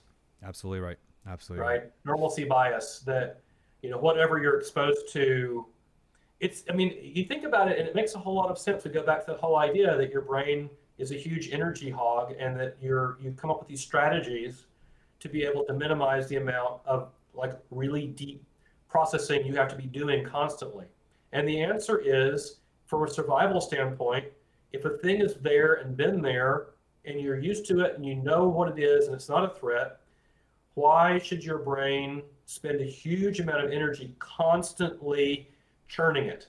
The brain is interested in what's new, what's changing. Why? Well, the new thing could be dangerous. The new thing could be an opportunity. It could be food, right? It could be a mate. It could be so. Our brain has this novelty bias. That's why I said we have this thing called orienting to novelty. It's because, yeah, I know I'm aware of all of the stuff in my environment. I have sort of this background, and as long as it stays the same, and I'm aware that it, you know, that I'm I'm, I'm not attracted to putting a huge amount of cognitive energy into processing it. But when something new pops up, my brain's immediately like, okay, pay attention to that.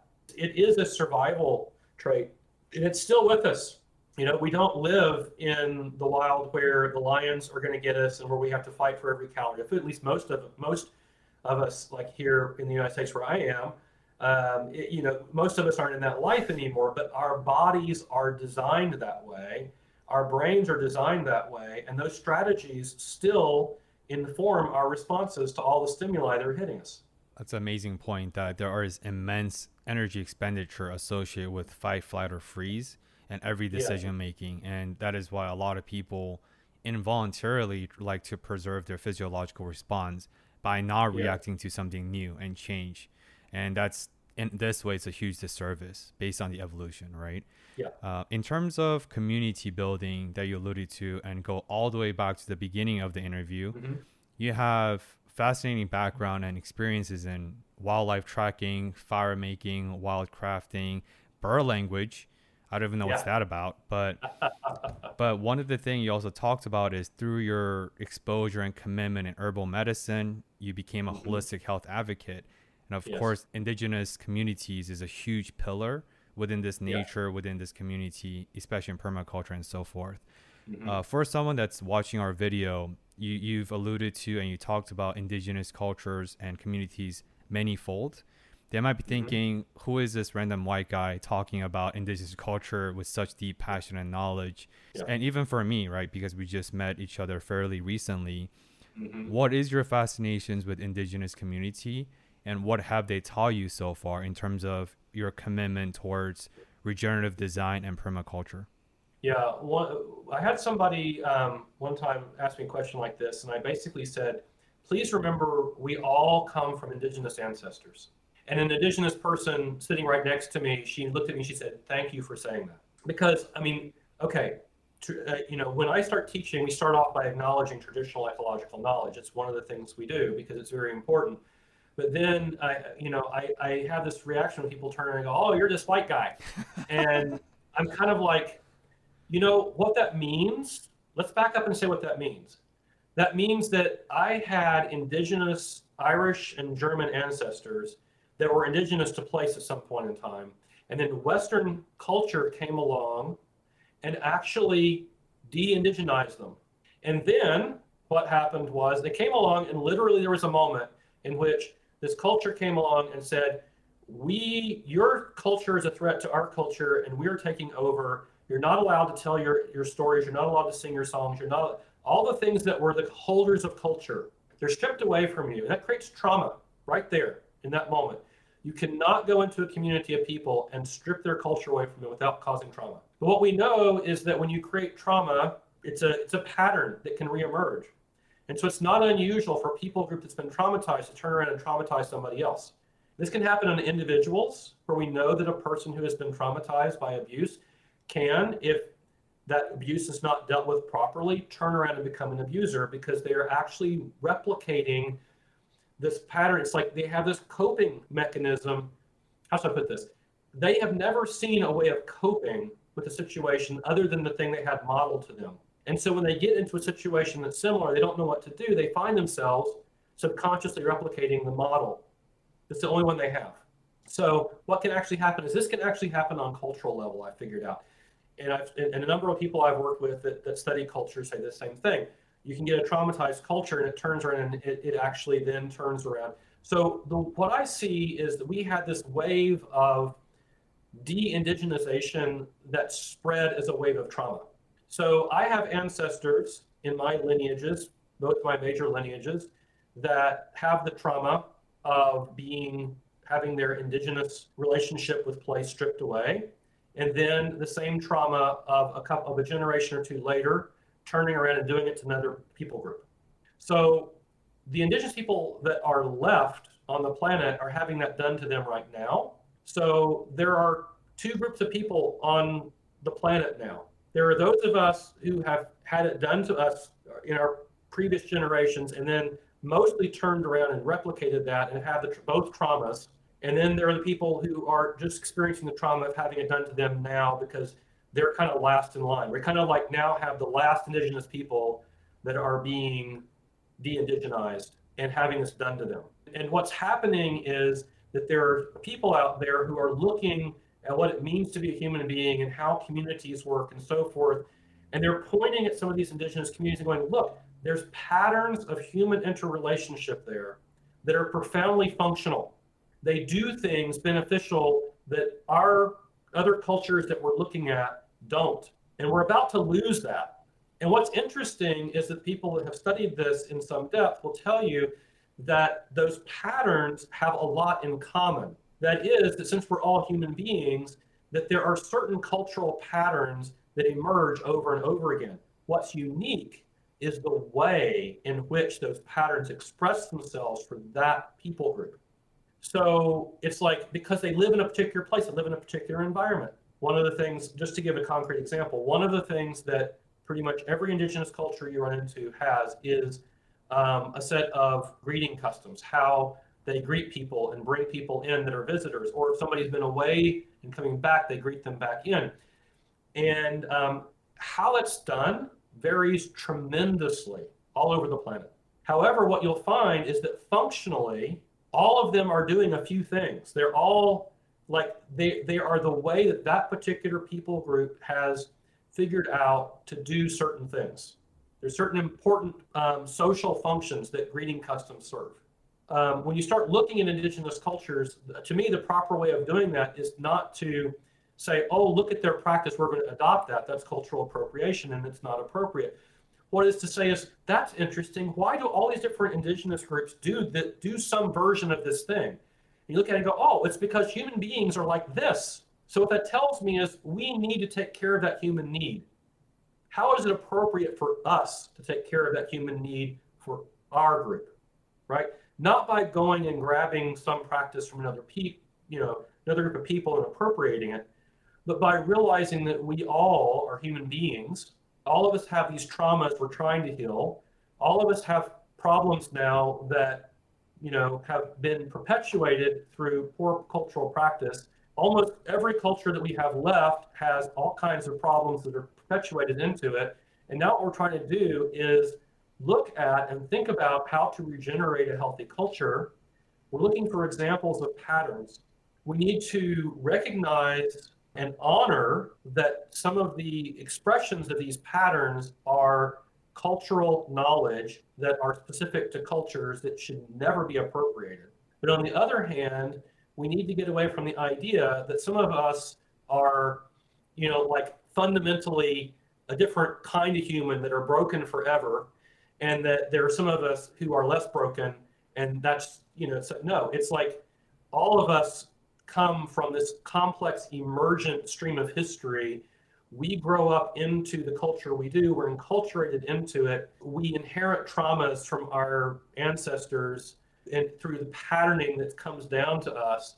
And now we have this very complex system of cultures that have all interrelated, we start to realize that there are a lot of very destructive patterns that are perpetuating and pushing forward. And we're asking, how do we do something better?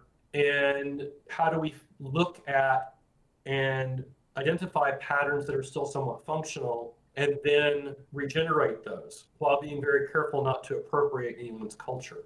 I think what's interesting is, you know, I, have I've studied um, by, by doing some of the cultural study with different groups like the 8 Shields Institute and so forth. Um, I've had the opportunity to interact and have some of these cultural exchanges with different indigenous people groups, uh, with the Haudenosaunee peoples, uh, with the, um, some, some of the lineage of the Lipan Apache peoples from the um, Lakota Sioux peoples, uh, from the Muskogee peoples, and so forth, all here in uh, what the continent's now called North America. And to be able to have some interactions with them, some of them fairly deep and, and so forth. And it reminds me of, of a treaty that the Haudenosaunee people made with the Quakers when the Europeans were first arriving, right? And the, the treaty, I won't get into it in depth, but the treaty was that they said, well, you know, we have our canoes and you have your, your longboats. Um, this is the Haudenosaunee's words for it. I'm gonna, I'm gonna try to go into it in, in depth because it's not my story to tell, but just to kind of give the idea of the treaty they made, they said, you know, we're both going down the river of life together. And it's the same river. It is good for us to occasionally come together and tie our boats together and talk across the transoms and exchange information about what we are learning and the challenges that we are facing in our communities and how we're dealing with them and you know and these sorts of things because as humans it's it's that sharing is beneficial. That knowledge capital is actually multiplied by sharing because if our neighbors are doing well we do better. So this is a this is mutually beneficial. And then when we get done with that sharing we can go our separate ways and we can continue to live our lives. Think part of the treaty was we don't climb in your boat and you don't climb in our boat. In other words if we share cultural practices that we are doing to solve a problem, that's not so you can appropriate our culture and go off and do the exact same thing. It's so you can go and say, wow, that's a human problem. They're solving it in that way. It's appropriate for them because of their culture and because of their place and the way they live. Okay, how do we solve that problem in a way that's appropriate for us and the way we live and for our culture? So we can share and we can learn from each other as cultures. We can honor each other's cultures and backgrounds. We can uh, understand each other's woundings and traumas. The fact that some of us bring all kinds of things to the table that need fixing, that all of us are broken in some sense. Uh, none of us are ideal because we're complex creatures. Um, and that we can have these discussions. We can honor that without appropriating each other's cultures and we can then back up and in our own communities have a discussion of what's the appropriate way for us to address this problem and um, and find through our own creative path how to do that yeah i appreciate that once again nuanced and in-depth perspective and i just want to highlight this one more time that it's really important to lean into cultural exchange but not yeah. cultural appropriation because yeah. through free exchange we can eclectically collect what's serving within the container of human species. And I and I, there are some other mammal groups that do this well too, but of course humans yep. do this the best where we are concurrently both individual entities at the same time we honor the wholeness of humanity yes. because like racism is of course very endemic and is horrible and is stupid and bill nye did this way better than i could but in this quick reel I think a couple years ago, he talks about race is just a reflection of skin pigmentations, right? Yes. Uh, but at the same time, that's that's not to say that there are no racism. There 100% is, and similar to what you talked about, cultural appropriation exists. However, we can through intention do it beautifully through just exchange of ideas, exchange of these universal human characteristics that manifest right. in everyone. And yes. with that, I want to make a soft pivot because I see some connection points where you also have background in martial arts, right? Mm-hmm. Uh, for 30 years, you both practiced. You have a third degree black belt in Taekwondo. That's what you started with. And you eventually mm-hmm. mixed into different martial art traits. And you also started instructing after you're certified instructor. I think mixed martial arts is similar to what we talked about. There are that cultural exchange components. What I mean mm-hmm. by that is different martial art traits have different schools of training, different schools of philosophy, and different techniques, right? Rolling is mm-hmm. different than kicking, for example. Yeah. At the same time, I think martial arts does that really where there it's also eclectic. They take what's serving in certain other profession without appropriating them because it's still mm-hmm. about context. You have to contextualize the techniques. Um, so I like to ride that train to see where you take us. Where mm-hmm. how do you view that on a martial art level, where you're seeing the repopularizations of martial arts because of YouTube celebrity matches, because of mm-hmm. Just becoming more and more mainstream, which is awesome to see as an enthusiast myself as well. So where do you see that interaction between martial arts within the profession, but also individually? Yeah, to me, it, it's it's a it's a microcosm of the macrocosm of of all of human culture to look at how martial arts have evolved. Hmm. Um, and, and, the reason for that is like, you know, we, we just talked about cultural appropriation, and um, but then again, there are things that have become, I guess, what we would, I would call human intellectual capital that they're that are part of the fact that human beings have information that I would I call it uh, cultural cultural identifying information that has to do with the symbols and the stories and the language and so forth that give you a cultural identity. But what's interesting is that if you look at the history of human beings, we are master remix artists. We pull all kinds of thoughts and concepts and we remash them and we create new ones and so forth.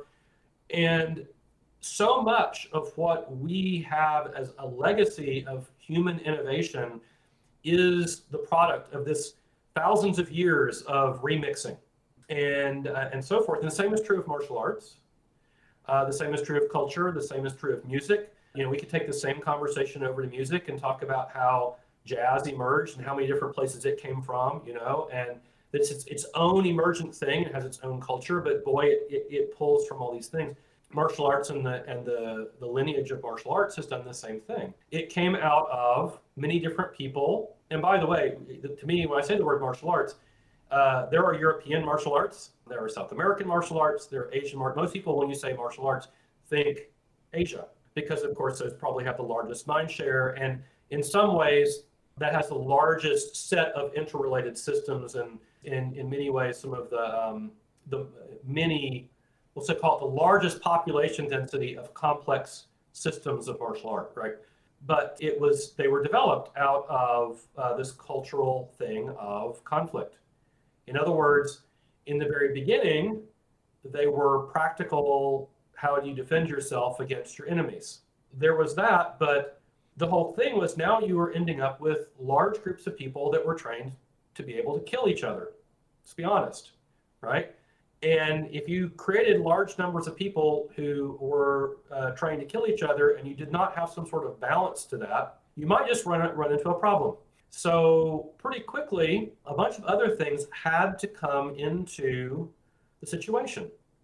You had to have a balance culturally in teaching people to be a warrior and define this term warrior to mean not a person that just goes off and indiscriminately attacks and kills people because you can, right? You had to build some dimension of restraint and control into that so that people would think and reflect upon when was the appropriate time culturally to use what they were learning.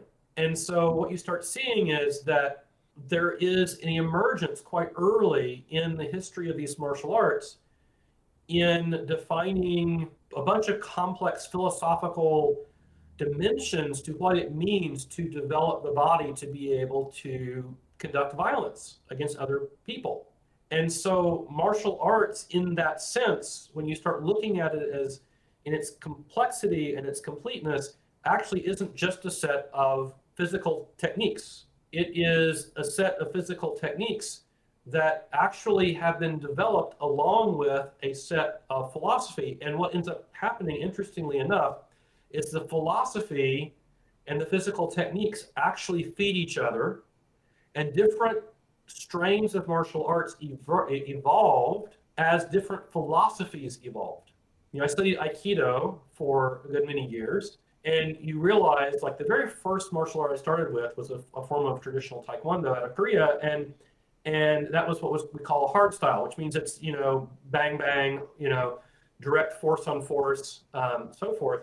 So that developed in Korea with a with with a very particular set of philosophical dimensions. There was uh, a group uh, of, uh, of warriors, younger warriors in ancient Korea who called themselves the Hwarang. And they had this, developed this philosophical system of what was the moral and ethical uh, dimension of using force. And they basically had a code of uh, conduct of, you know, using their skills to protect and to build the culture.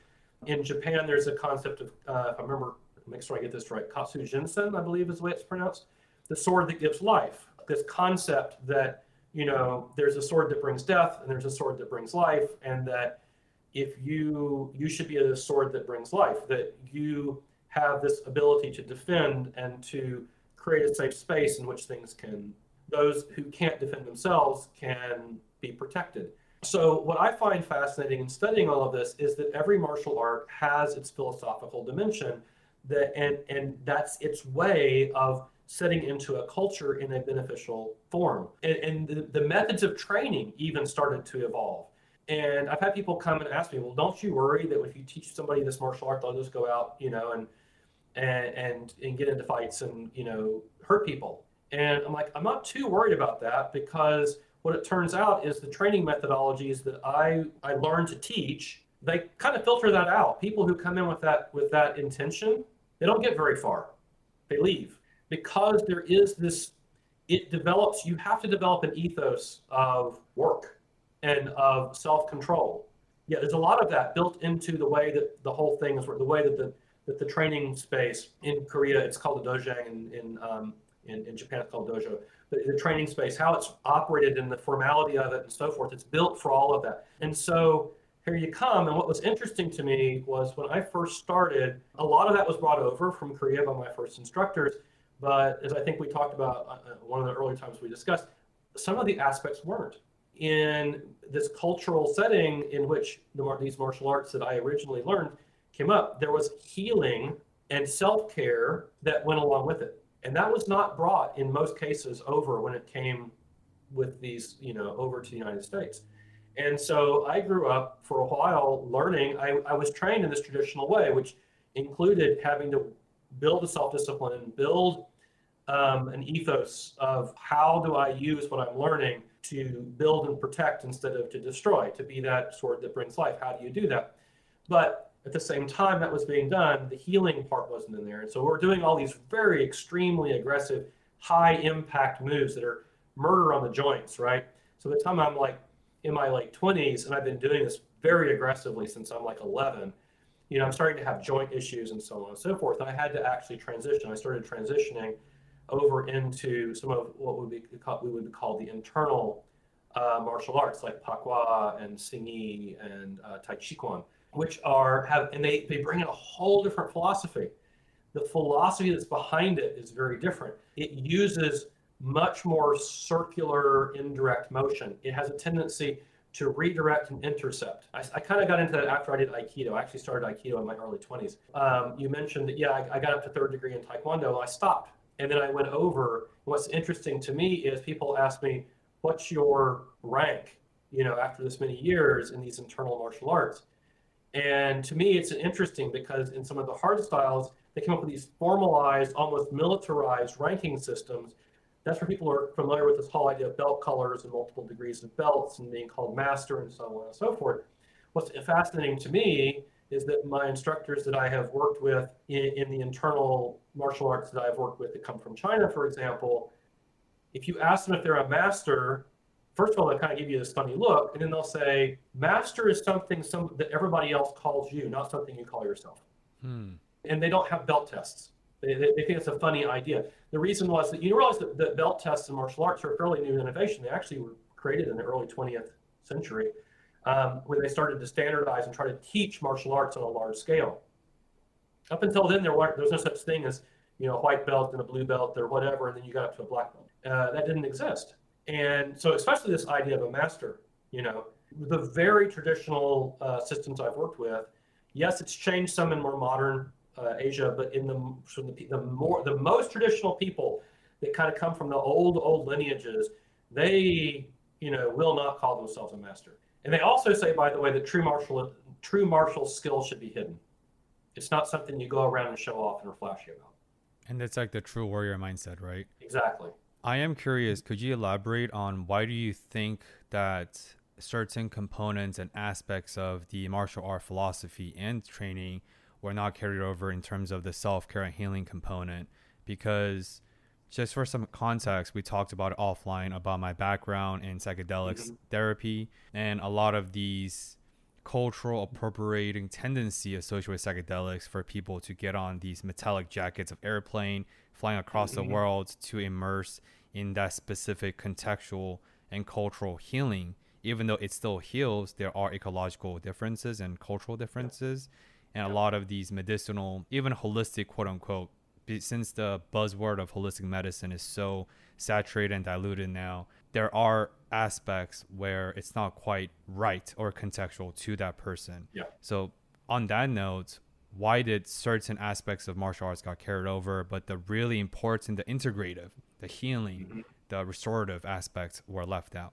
And it comes back again, it circles back to this whole thing that it's a bit of an oversimplification, and, and I don't want to create a, a cultural cliche here, but much of the thinking that you find in Asia historically was more towards the whole systems view instead of the reductionist view.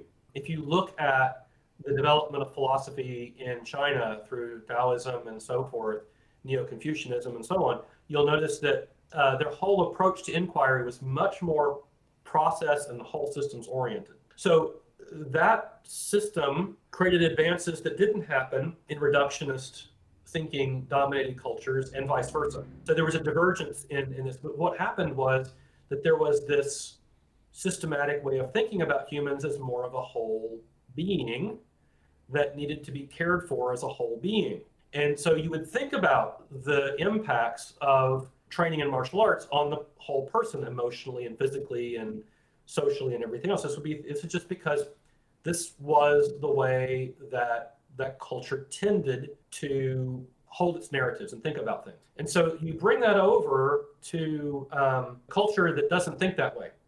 that's dominated more by a piecewise approach. And people are like, oh, that's cool. Let me go learn that thing. Well, what that thing is is one thing. It's like how to kick butt, you know? I'm gonna go learn how to fight. I'm gonna go become a badass. That's you know, and and so what they started we started seeing was you have these people coming over from Asia. They're like, oh, we want to make a living by teaching what we've you know what we've done, and um, so they started doing this. And they started realizing that they had a hard time connecting on certain in certain ways with their the, the people that had grown up, say in uh, you know my experience here with martial arts courses in the United States. There's complexities in all the other continents, but my experience is, is mostly here with all the people I've trained with being here, they're coming over from Asia, in my experience, into the United States, and the people they're finding there are they don't have like a um, frame of reference for some of the things that they're talking about, and so they start to realize that oh, they just want this part. That's what they're going to pay for. This is how I can make a living. So Wait, in sorry. some ways, quick uh, quick interruptions, just so I get this right. You're saying that a lot of these maybe Korean martial artists or instructors, when they first migrate to the U.S because of the limitations of the container, they can't yeah. quite get paid for or even promote these restorative practices. Right. Yeah. And they, they also didn't have the cultural support for it, right? I mean, some of these practices, you know, they integrate with other people that are other practitioners, you know, health practitioners, traditional, uh, you know, traditional health practitioners, and and so forth. They were part of an integrated culture. Now they're here. They don't have that support of the culture around them, and the culture they're coming into doesn't have a frame of reference to understand that whole systems thing that was happening. But they're here and they're trying to make a living, right, and feed their families.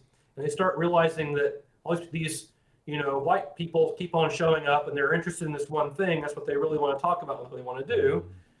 And so I think it emerges, right? When I showed up, I when I first went in the door, you know, here I am like 11 years old and I've grown up in suburban Florida. And so you can imagine I've, I've internalized certain things from that culture that I've grown up in.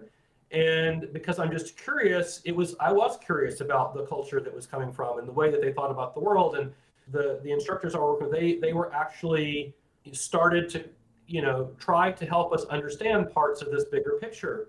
Typically, not when we first started, because it was typically once you had gotten up a ways and had shown that you were more interested, that they started to like, yeah, okay, now let's start talking more about the philosophy and so on and so forth. Because a lot of your, you know, people walking the door, they weren't ready for that or they didn't have the interest in that. And um, so I had to actually dig a little bit in my teens to start to understand the philosophy and the symbology and everything else that went along that had driven the way the techniques were um, actually executed because there were symbolic reasons to the way that, that the patterns were put together into the into the forms and everything else um, that reflected the the philosophies of the culture that had created them. And um, there were stories that went along with that. Then as i started getting into other martial arts it it deepened and it had to it had to broaden right? And then i just ran into it after 15 20 years of doing the thing that yeah you keep on doing this uh, without the healing modalities and it's going to hurt. And uh, and so i had to start looking into the healing modalities to go along with it and actually get out of the um, that it turns out by the way that it, you know what I would, I would say is if you're going to do a um, hard style martial art your entire life then you have to keep on doing it and you have to bring some of those healing modalities in. Because if you don't, when you stop, um, a lot of what you're going, you start to build scar tissue and it starts to like lock things down. And I had, I went through some of that when I had, uh, I did something, I hurt my, one of my knees and then I, I just had back off for a little bit and then it kind of like, boom, it, you know, regressed into scar tissue. And then I had to go through this whole process of remediating that. It was, it was a mess because you know, I didn't I didn't have all of it. Then boy, I better go find out. And so then all these other, of course, me kind of being an engineer and practical, it's like, well, this has been going on for generations in Asia. How do they deal with it? And so, boom, off you go on, you know, oh, well, they have this different view of how to keep people healthy, uh, which is don't just wait till they're broken and then try to fix them, but instead try to do things that uh, promote the person over time being able to maintain vital health. I guess one other thing I would just mention, because we, we, we talk about this, I think it's an important point, is you know, you mentioned um, entheogens, that is, you know, some of the, the psychedelics and so forth that you have, you're interested in working with um, therapeutically. And one of the things that I was told from uh, my various herbal medicine teachers was that the, the plants of the place are the plants that provide the medicine you need. So I think in our earlier conversation, I wanted to presence it here in this conversation. I think it's an important point. Uh, is that um, I'm not a big fan of people from North America flying down and doing ayahuasca ceremony. When people ask me, should they do that? I'm like, that is a medicine for those people in that place, and they have the cultural container for ayahuasca. There's several things. One is that is medicine for people who live in that place and in that environment. It has an energy to it that is correct for that and then there is a culture in which doing ayahuasca is a catalyzing moment, but it's the beginning of a process. It's very important the rest of that process play out. And that culture has a, a fabric to it that allows that whole process to play out so that it becomes a healing process. So, hey, I'm gonna get on the, you know, the people who say, hey, I'm gonna get on an airplane, fly down and have ayahuasca for the weekend and fly back and be back at, you know, be back at work on Monday. It's like, A, you're using plant medicine from the, that isn't from your place. B, you are going and having the catalyzing event and then actually not being there for the working out of the process. It can actually be more harmful than it is productive because now you don't have any assistance in the working out of what you just catalyzed. So I see that every time I've run into a people group that has a healthy relationship with an entheogen, that it is in a cultural context, it is something that is of place, that is, it grows in place, which means that the plant that is producing that suite of phytochemical compounds is actually reacting to the same environment you're living in as a biological entity, in the same energetic environment that you are in as an, as an entity. And then they've created a cultural container in which this experience can play out and be supported and be healthy. And so, what I would say is if you want to play with an entheogen, then if you ask my personal opinion, I would say, is that entheogen of your place? And is there a cultural container around you to allow you to take that catalyzing experience and have it actually have people help you um, process and synthesize and integrate that experience. Yeah, I'm not going to go too deep into this because I have an upcoming interview with a founder of the Psychedelic Research Center that he is working with indigenous healers around the world to provide the experience without breaking too much into the container that you alluded to.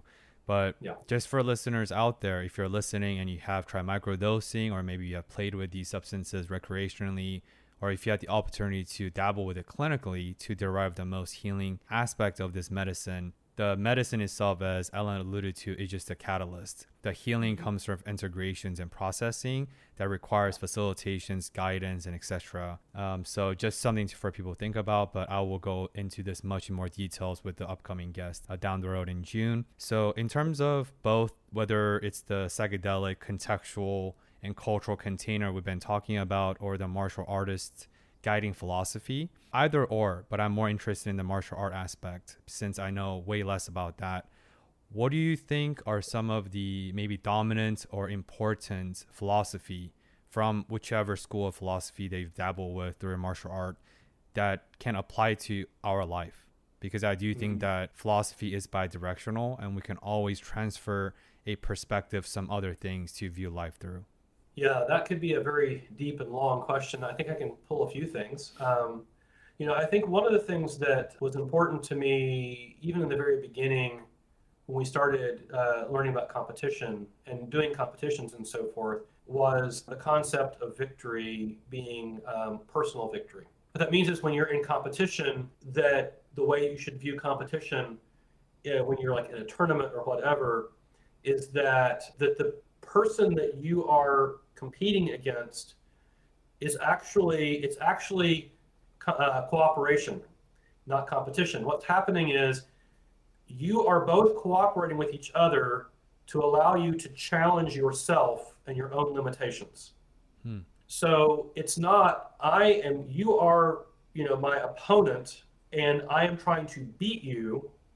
There's a there's a mindset that goes with that. It was more of you are my partner in this competition and we are going to compete and we're going to try to actually score on each other and so forth.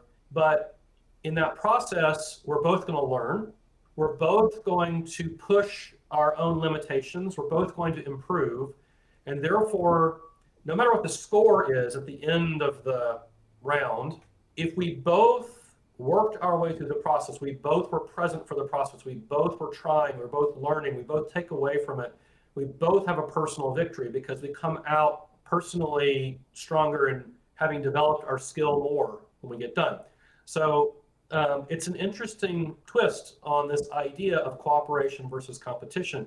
And there's a lot of more nuanced versions of that through a lot of martial arts. And the idea of this development of self and the philosophical self uh, as being uh, the ultimate goal of martial training. That, um, like I said, there are people who came, you know, who come in to me to, you know, when they first come in the door to be taught. They're like, they don't say it out loud, but they're like, "Hi, I'm here to learn to be a badass." Right? That's that's sort of their yeah. their thing. And you know, what you say to yourself is, they'll either change or they won't la- they won't last because of this philosophy that's been built into the way that we do training if you're doing it right. And this is kind of one of the problems I have with mixed martial arts.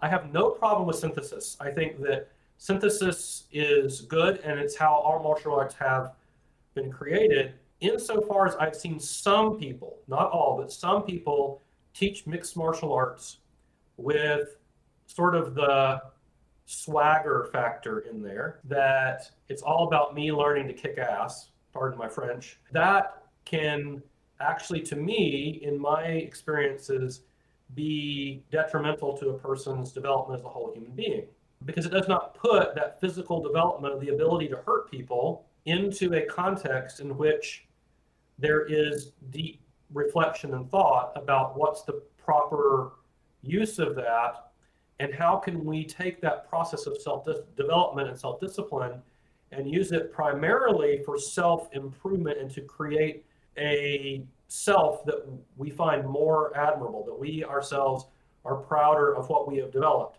instead of, oh, look what I can do. I can go out and beat people up, right? And so to me, my question about a mixed martial arts system is that what what is it doing? Is it creating and developing a whole person, or is it just down on this one thing and can I destroy my opponent in the ring and then gloat when I'm done? That to me, I have no interest in that. That is not at all of interest to me uh, as a martial artist. So uh, yeah, I think that's maybe the, the, the best fast version of that I can give. Yeah, that's amazing. I I think about the concept of creativity over competition a lot, and I think collaborations over competitions is a subset of that, a topic that I've been thinking a lot about. And to your point, a lot of or most world class mixed martial artists or martial artists, whether it's UFC, boxing, they are the most singly humble and grounded yeah. individuals because there's yeah. also the interesting idea about induced acute stress physiologically psychologically when you are beaten down on the mat or when you're rolling it humbles you and i think yeah. individuals who are at the world class level navigate the container of martial artists through the exact perspective you talked about. That oh this is an experience to better myself through physiological containment of martial artist avenue. However the integration comes and manifests in life. And you have to navigate that whether it's martial artists or life or engineering um, that's, that's a great point. I think you're bringing out something that is, is very true in my experience which is you get different tiers of people there's a tier of people who you know have a certain level of skill and and are a bit um, you know full of themselves and whatever. However, uniformly, the people who have reached very high levels of skill are humble and gentle, actually, in when you know and so forth. I think it has to do with that fact, as you're saying. There's several of those aspects that are all rolled in there.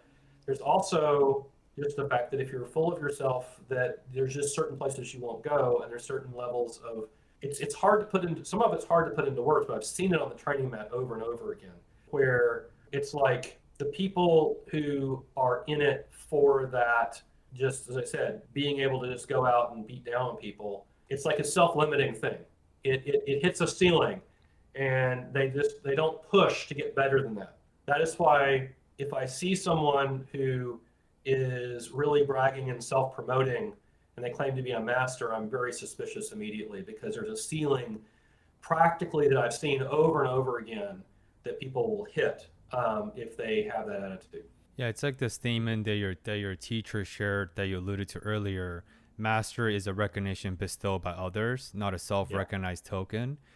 And right. similarly, I'm very spiritual by nature. I'm also Christian by practice. And mm-hmm. whether it's spiritual gurus, we have these perceived cultural perception of what spiritual guru look like with long beard, maybe wearing some sort of uh, headings, right?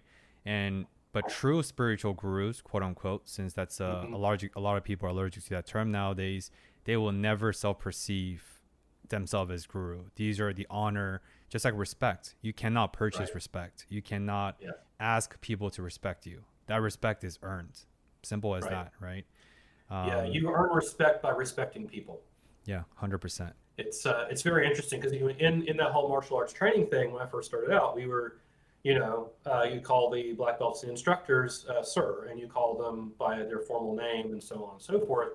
But when you bow to them, they bow back. And one of the things I was taught very early on is that you can't expect for anybody to respect you if you don't respect them first you know, one of the first teachings I had was if the brand new white belt walks in to greet the Grand Master, they bow to the Grand Master and the Grand Master bows back. It's reciprocal respect.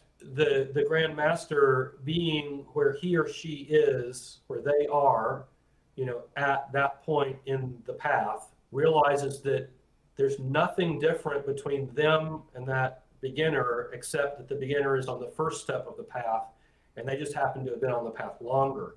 And therefore, there's a reciprocal respect, you know. And I, I did get a chance, well, training with one of my first grandmasters, he said to us, he said, the most important people are the white belts, the beginners. And he said, the reason for that is simple no white belts, then our art dies with us. Hmm. If there are no beginners, then our art dies with us.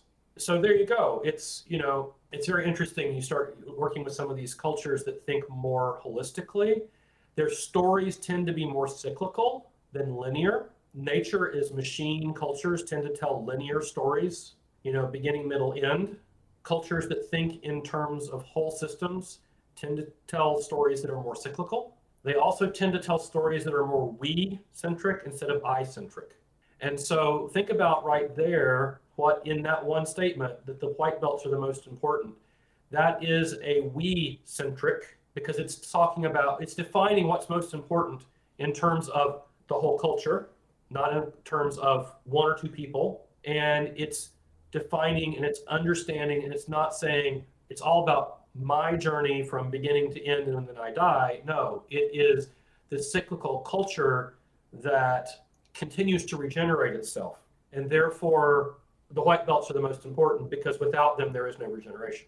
So, this is again where our metaphors and our narratives completely construct the way we tell our stories and the way that we all these things work out. They all are articulations of these underlying metaphors and narratives. Yeah, just a quick side note to that. There is a popular, um, I guess, clinical or therapeutic modalities called NLP, neuro linguistic programming. Yes. And that is their ethos of trying to rewire our certain narratives that we tell ourselves and the others, because those narratives, in a high level, do subconsciously influence how we behave. Um, yes. And I really, really love that white belt story because that speaks to an empty canvas, empty canvas mentality like mm-hmm. in, in, the Bible, we talk about to get to kingdom of Christ, you have to be like children. Similarly, yes. and I think in addition to just if there is no white belt, the art dies with us. I think more importantly, yeah. it speaks to the idea of biases, because you can be a master or grandmaster, which is the highest honor bestowed to the most senior instructor in the room. You go through repetition of life, repetition of behaviors, repetition of idiosyncrasies, right, on and on, and it creates implicit and unknowing biases that the instructor is unaware of, and whoever's been a red belt or brown belt or black belt, they're also equally unaware because they're still in the same system. But white belts are the only individuals who have no biases. And right. clinically, we talk about, and you alluded to this earlier in the tech world, there are a lot of biases in the coders because they their opinions and their biases get encoded into the programming that want to execute yeah. their commands. And yeah. the best way to bet against biases is have empty canvas mentality. In this mm-hmm. case, happens to be white belts. So it's very, very symbolic in nature as well. Yeah, this has been an amazing conversation, Alan. The such a vast, vast and encompassing conversations, which is reflections of who you are. And just like what your instructor or the grandmaster taught you that we need white belts and we have to bow back to white belts, that's the mindset that we need to strip us the essence of human beings away from the accolades, away from these external decor, so to speak. So I have a mm-hmm. question for you. It may not land, but I just want to try it out since it's similar to the theme of this conversations. How would you describe who you are without saying what you do? Mm. Basically, I would I would say that my goal is to look at whole systems to understand those processes by watching them move, and flow, and to join in that dance and co create with them. It's I design everything now, more and more I've come to think of it that way, which is that if you, the idea of designing a thing is, uh, again, it's a machine thing. I am the creator, that is the machine I created. Everything rich that is living and regenerative, you can't actually design that from the ground up. What you can do is you can jump in the dance and help co create it. It's like the difference between building a car and growing a garden. you know, can you control your garden? No. If you ever try growing a garden, you can't control. What you can do is you can co-create the garden. But there's a lot of other opinions. There's the opinions of all the plants, and there's the opinions of all the bacteria, and the opinions of all the birds and all the animals, and all you know all these things. And you are co-creating. You are helping to create the conditions for emergence you are watching, you are interacting. This is why I'm writing the book Observation for Design. It's like if you're going to design regeneratively, it's not this imposing structure where you impose your will on a thing, but instead it is you observe what is emerging and then you co create patterns. We talked about design being repatterning of flows of information and energy and matter and so forth. And so, you know, if I had to sum it all up, it'd be like, well, uh, how can I jump in and be part of the dance and have my part of the dance help co-create the most beautiful emergent patterns possible? Yeah, I mean, your system thinking shines through every single response, and I really appreciate how dynamic it is, pun intended. Mm-hmm. And yeah, I, it, that's similar to, once again, in a spiritual sense or clinical sense, that we are not just the stories we tell about who I am. We are the mm-hmm. stories that we tell about ourselves. We get to co create the stories and narratives we navigate this life or this container of life through together. Mm-hmm. Because at the end of the day, there are shining examples and upsides to individualism. But by and large, if you look at history and culture, collectivity or collectivist philosophy or collectivism has tend to produce more uh, benefits that benefits more than just individual container, but for others.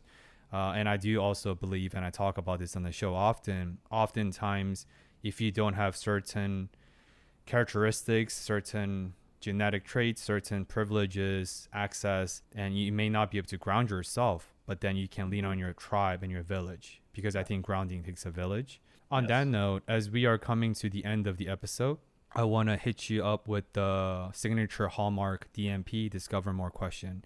And the question serves as two folds. So, fold one, it's my challenge to you, Alan.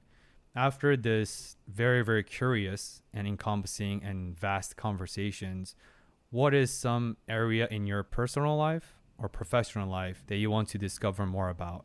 And the second fold is what is an area in our respective listeners' life that you want to encourage to discover more about after listening to this extremely nuanced and insightful conversation? You know, the first part of the question, I guess, is what, you know, what am I discovering? And really, it's the conversations that I've been having with you and other people here recently have really reinforced the, the direction that I've been going in trying to really think about and discover more about life as a process. You know, going through engineering school and, and, and, and working with people today that are very competent engineers, and it's like there's something very deep and beautiful about life. Mm-hmm. And um, there's something about trying to take the life out of life, you know, like trying to look at it as if it's just something mechanistic and mechanical.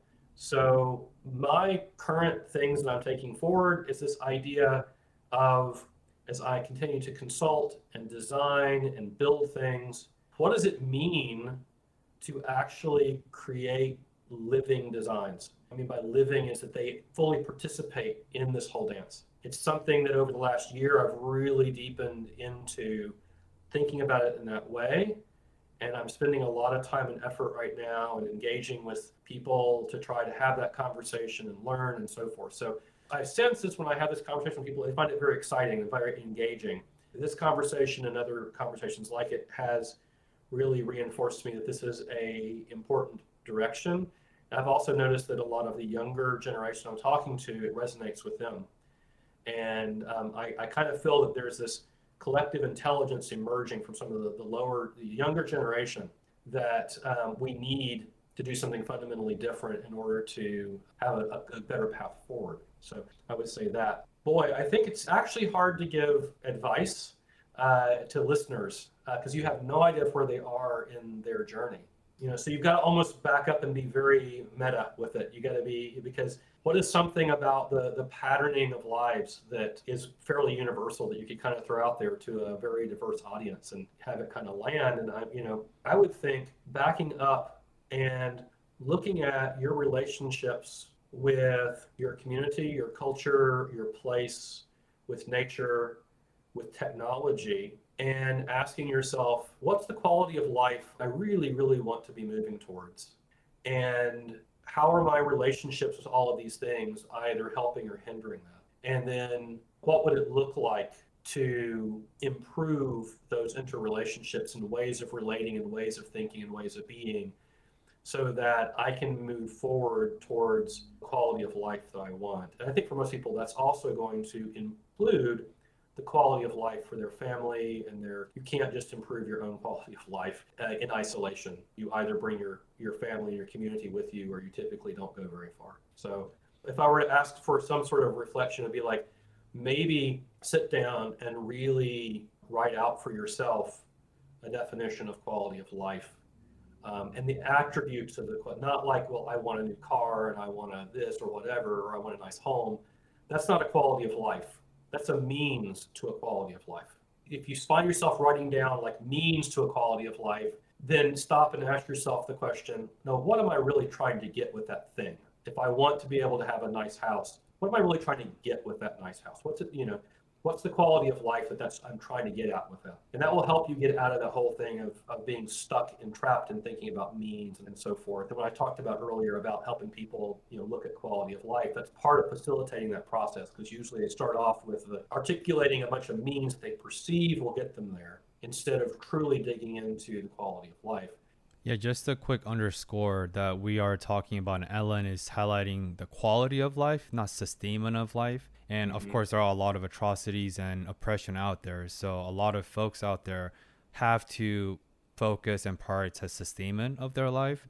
But if mm-hmm. you are hearing and listening to our podcast, the chances are probably privileged enough that you can focus on the quality aspect that Alan is alluding to. And yeah, that's something that I'll also be pondering myself upon this interview as well. Mm-hmm. But with all that said, Alan, it's the time for me to roll out the red carpet for you, for you to share. I know you have exciting works ahead. You're also building a mm-hmm. Discord server, trying to create on the technological front end to create something for the nature, for the actual world.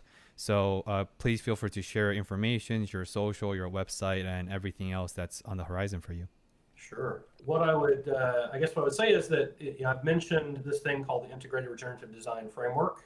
Um, and you mentioned at the beginning a, part of that called the biocompatible design standards. That's me getting to the point of realizing that I got to help train whole teams of professionals to be able to do what we're talking about, to engage using this, you know, kind of approach, whole systems approach. And so I've been over the last few years uh, in the process of working with a lot of other professionals to create this integrated regenerative design framework it's still emerging. We're still piloting it. We're still doing work on it. We have a website that's still very much in, being built. As a matter of fact, we kind of paused on it just a little bit because we're right in the middle of so many revolutionary things. So there's a little bit of a description there. If you're really intrigued by what that framework is, there's a little bit of a description there. That would be at the website i and the number two rd.co. And you can kind of go there and hopefully I'll get some time to continue to add more goodies to that website as we come up, especially as we start to bring trainings online. There is a uh, mailing list you can sign up for there and so forth. If you're in the professional design fields and you're really intrigued by and want to know a little bit more about what we're doing, then you, know, you can definitely um, connect with me on LinkedIn and send me a message. And uh, I have just started to build a Discord server uh, because there's a lot of people wanting to have this conversation. So it's just getting started. And if you're really interested and want to be part of that conversation, there's a possibility. Talk back and forth. I could send you an invite. You could jump on the Discord server and, and discuss with us and so forth. So that's kind of how I'm starting to engage. As we go forward, we'll be, you know, rolling out the formal classes and, and the formal trainings and professional design certifications and all the things. And that will probably be rolling out over the next two years or so. So at this point, we're right at that uh, inflection point where it's starting to become a, a wider conversation and we definitely are inviting a diversity of views and so forth into the, the discussion. Awesome. And yeah, to all the listeners listening, I think a big shining squirrel of this conversation is the concept of web of life. And even the terminology itself is called web of life because it truly is an interconnected and complex mm-hmm. web, requires collective contributions from many individuals across professions, across age, across culture. And that is going to help with the inflection point you alluded to as well moving forward. Mm-hmm. But yeah, I really appreciate this conversation, Alan. And to all the listeners out there, thank you so much for writing this week's train of Discover More, sticking with this long and very insightful and encompassing and depth of conversation and as always, I will include all the information, all the resources mentioned in this episode in the show notes below. And you can find this episode anywhere we listen to your podcast. And by the time this episode is released, it will also be available on YouTube as well. And as always, thank you for discovering more with us this week and see you again next time. Thank you.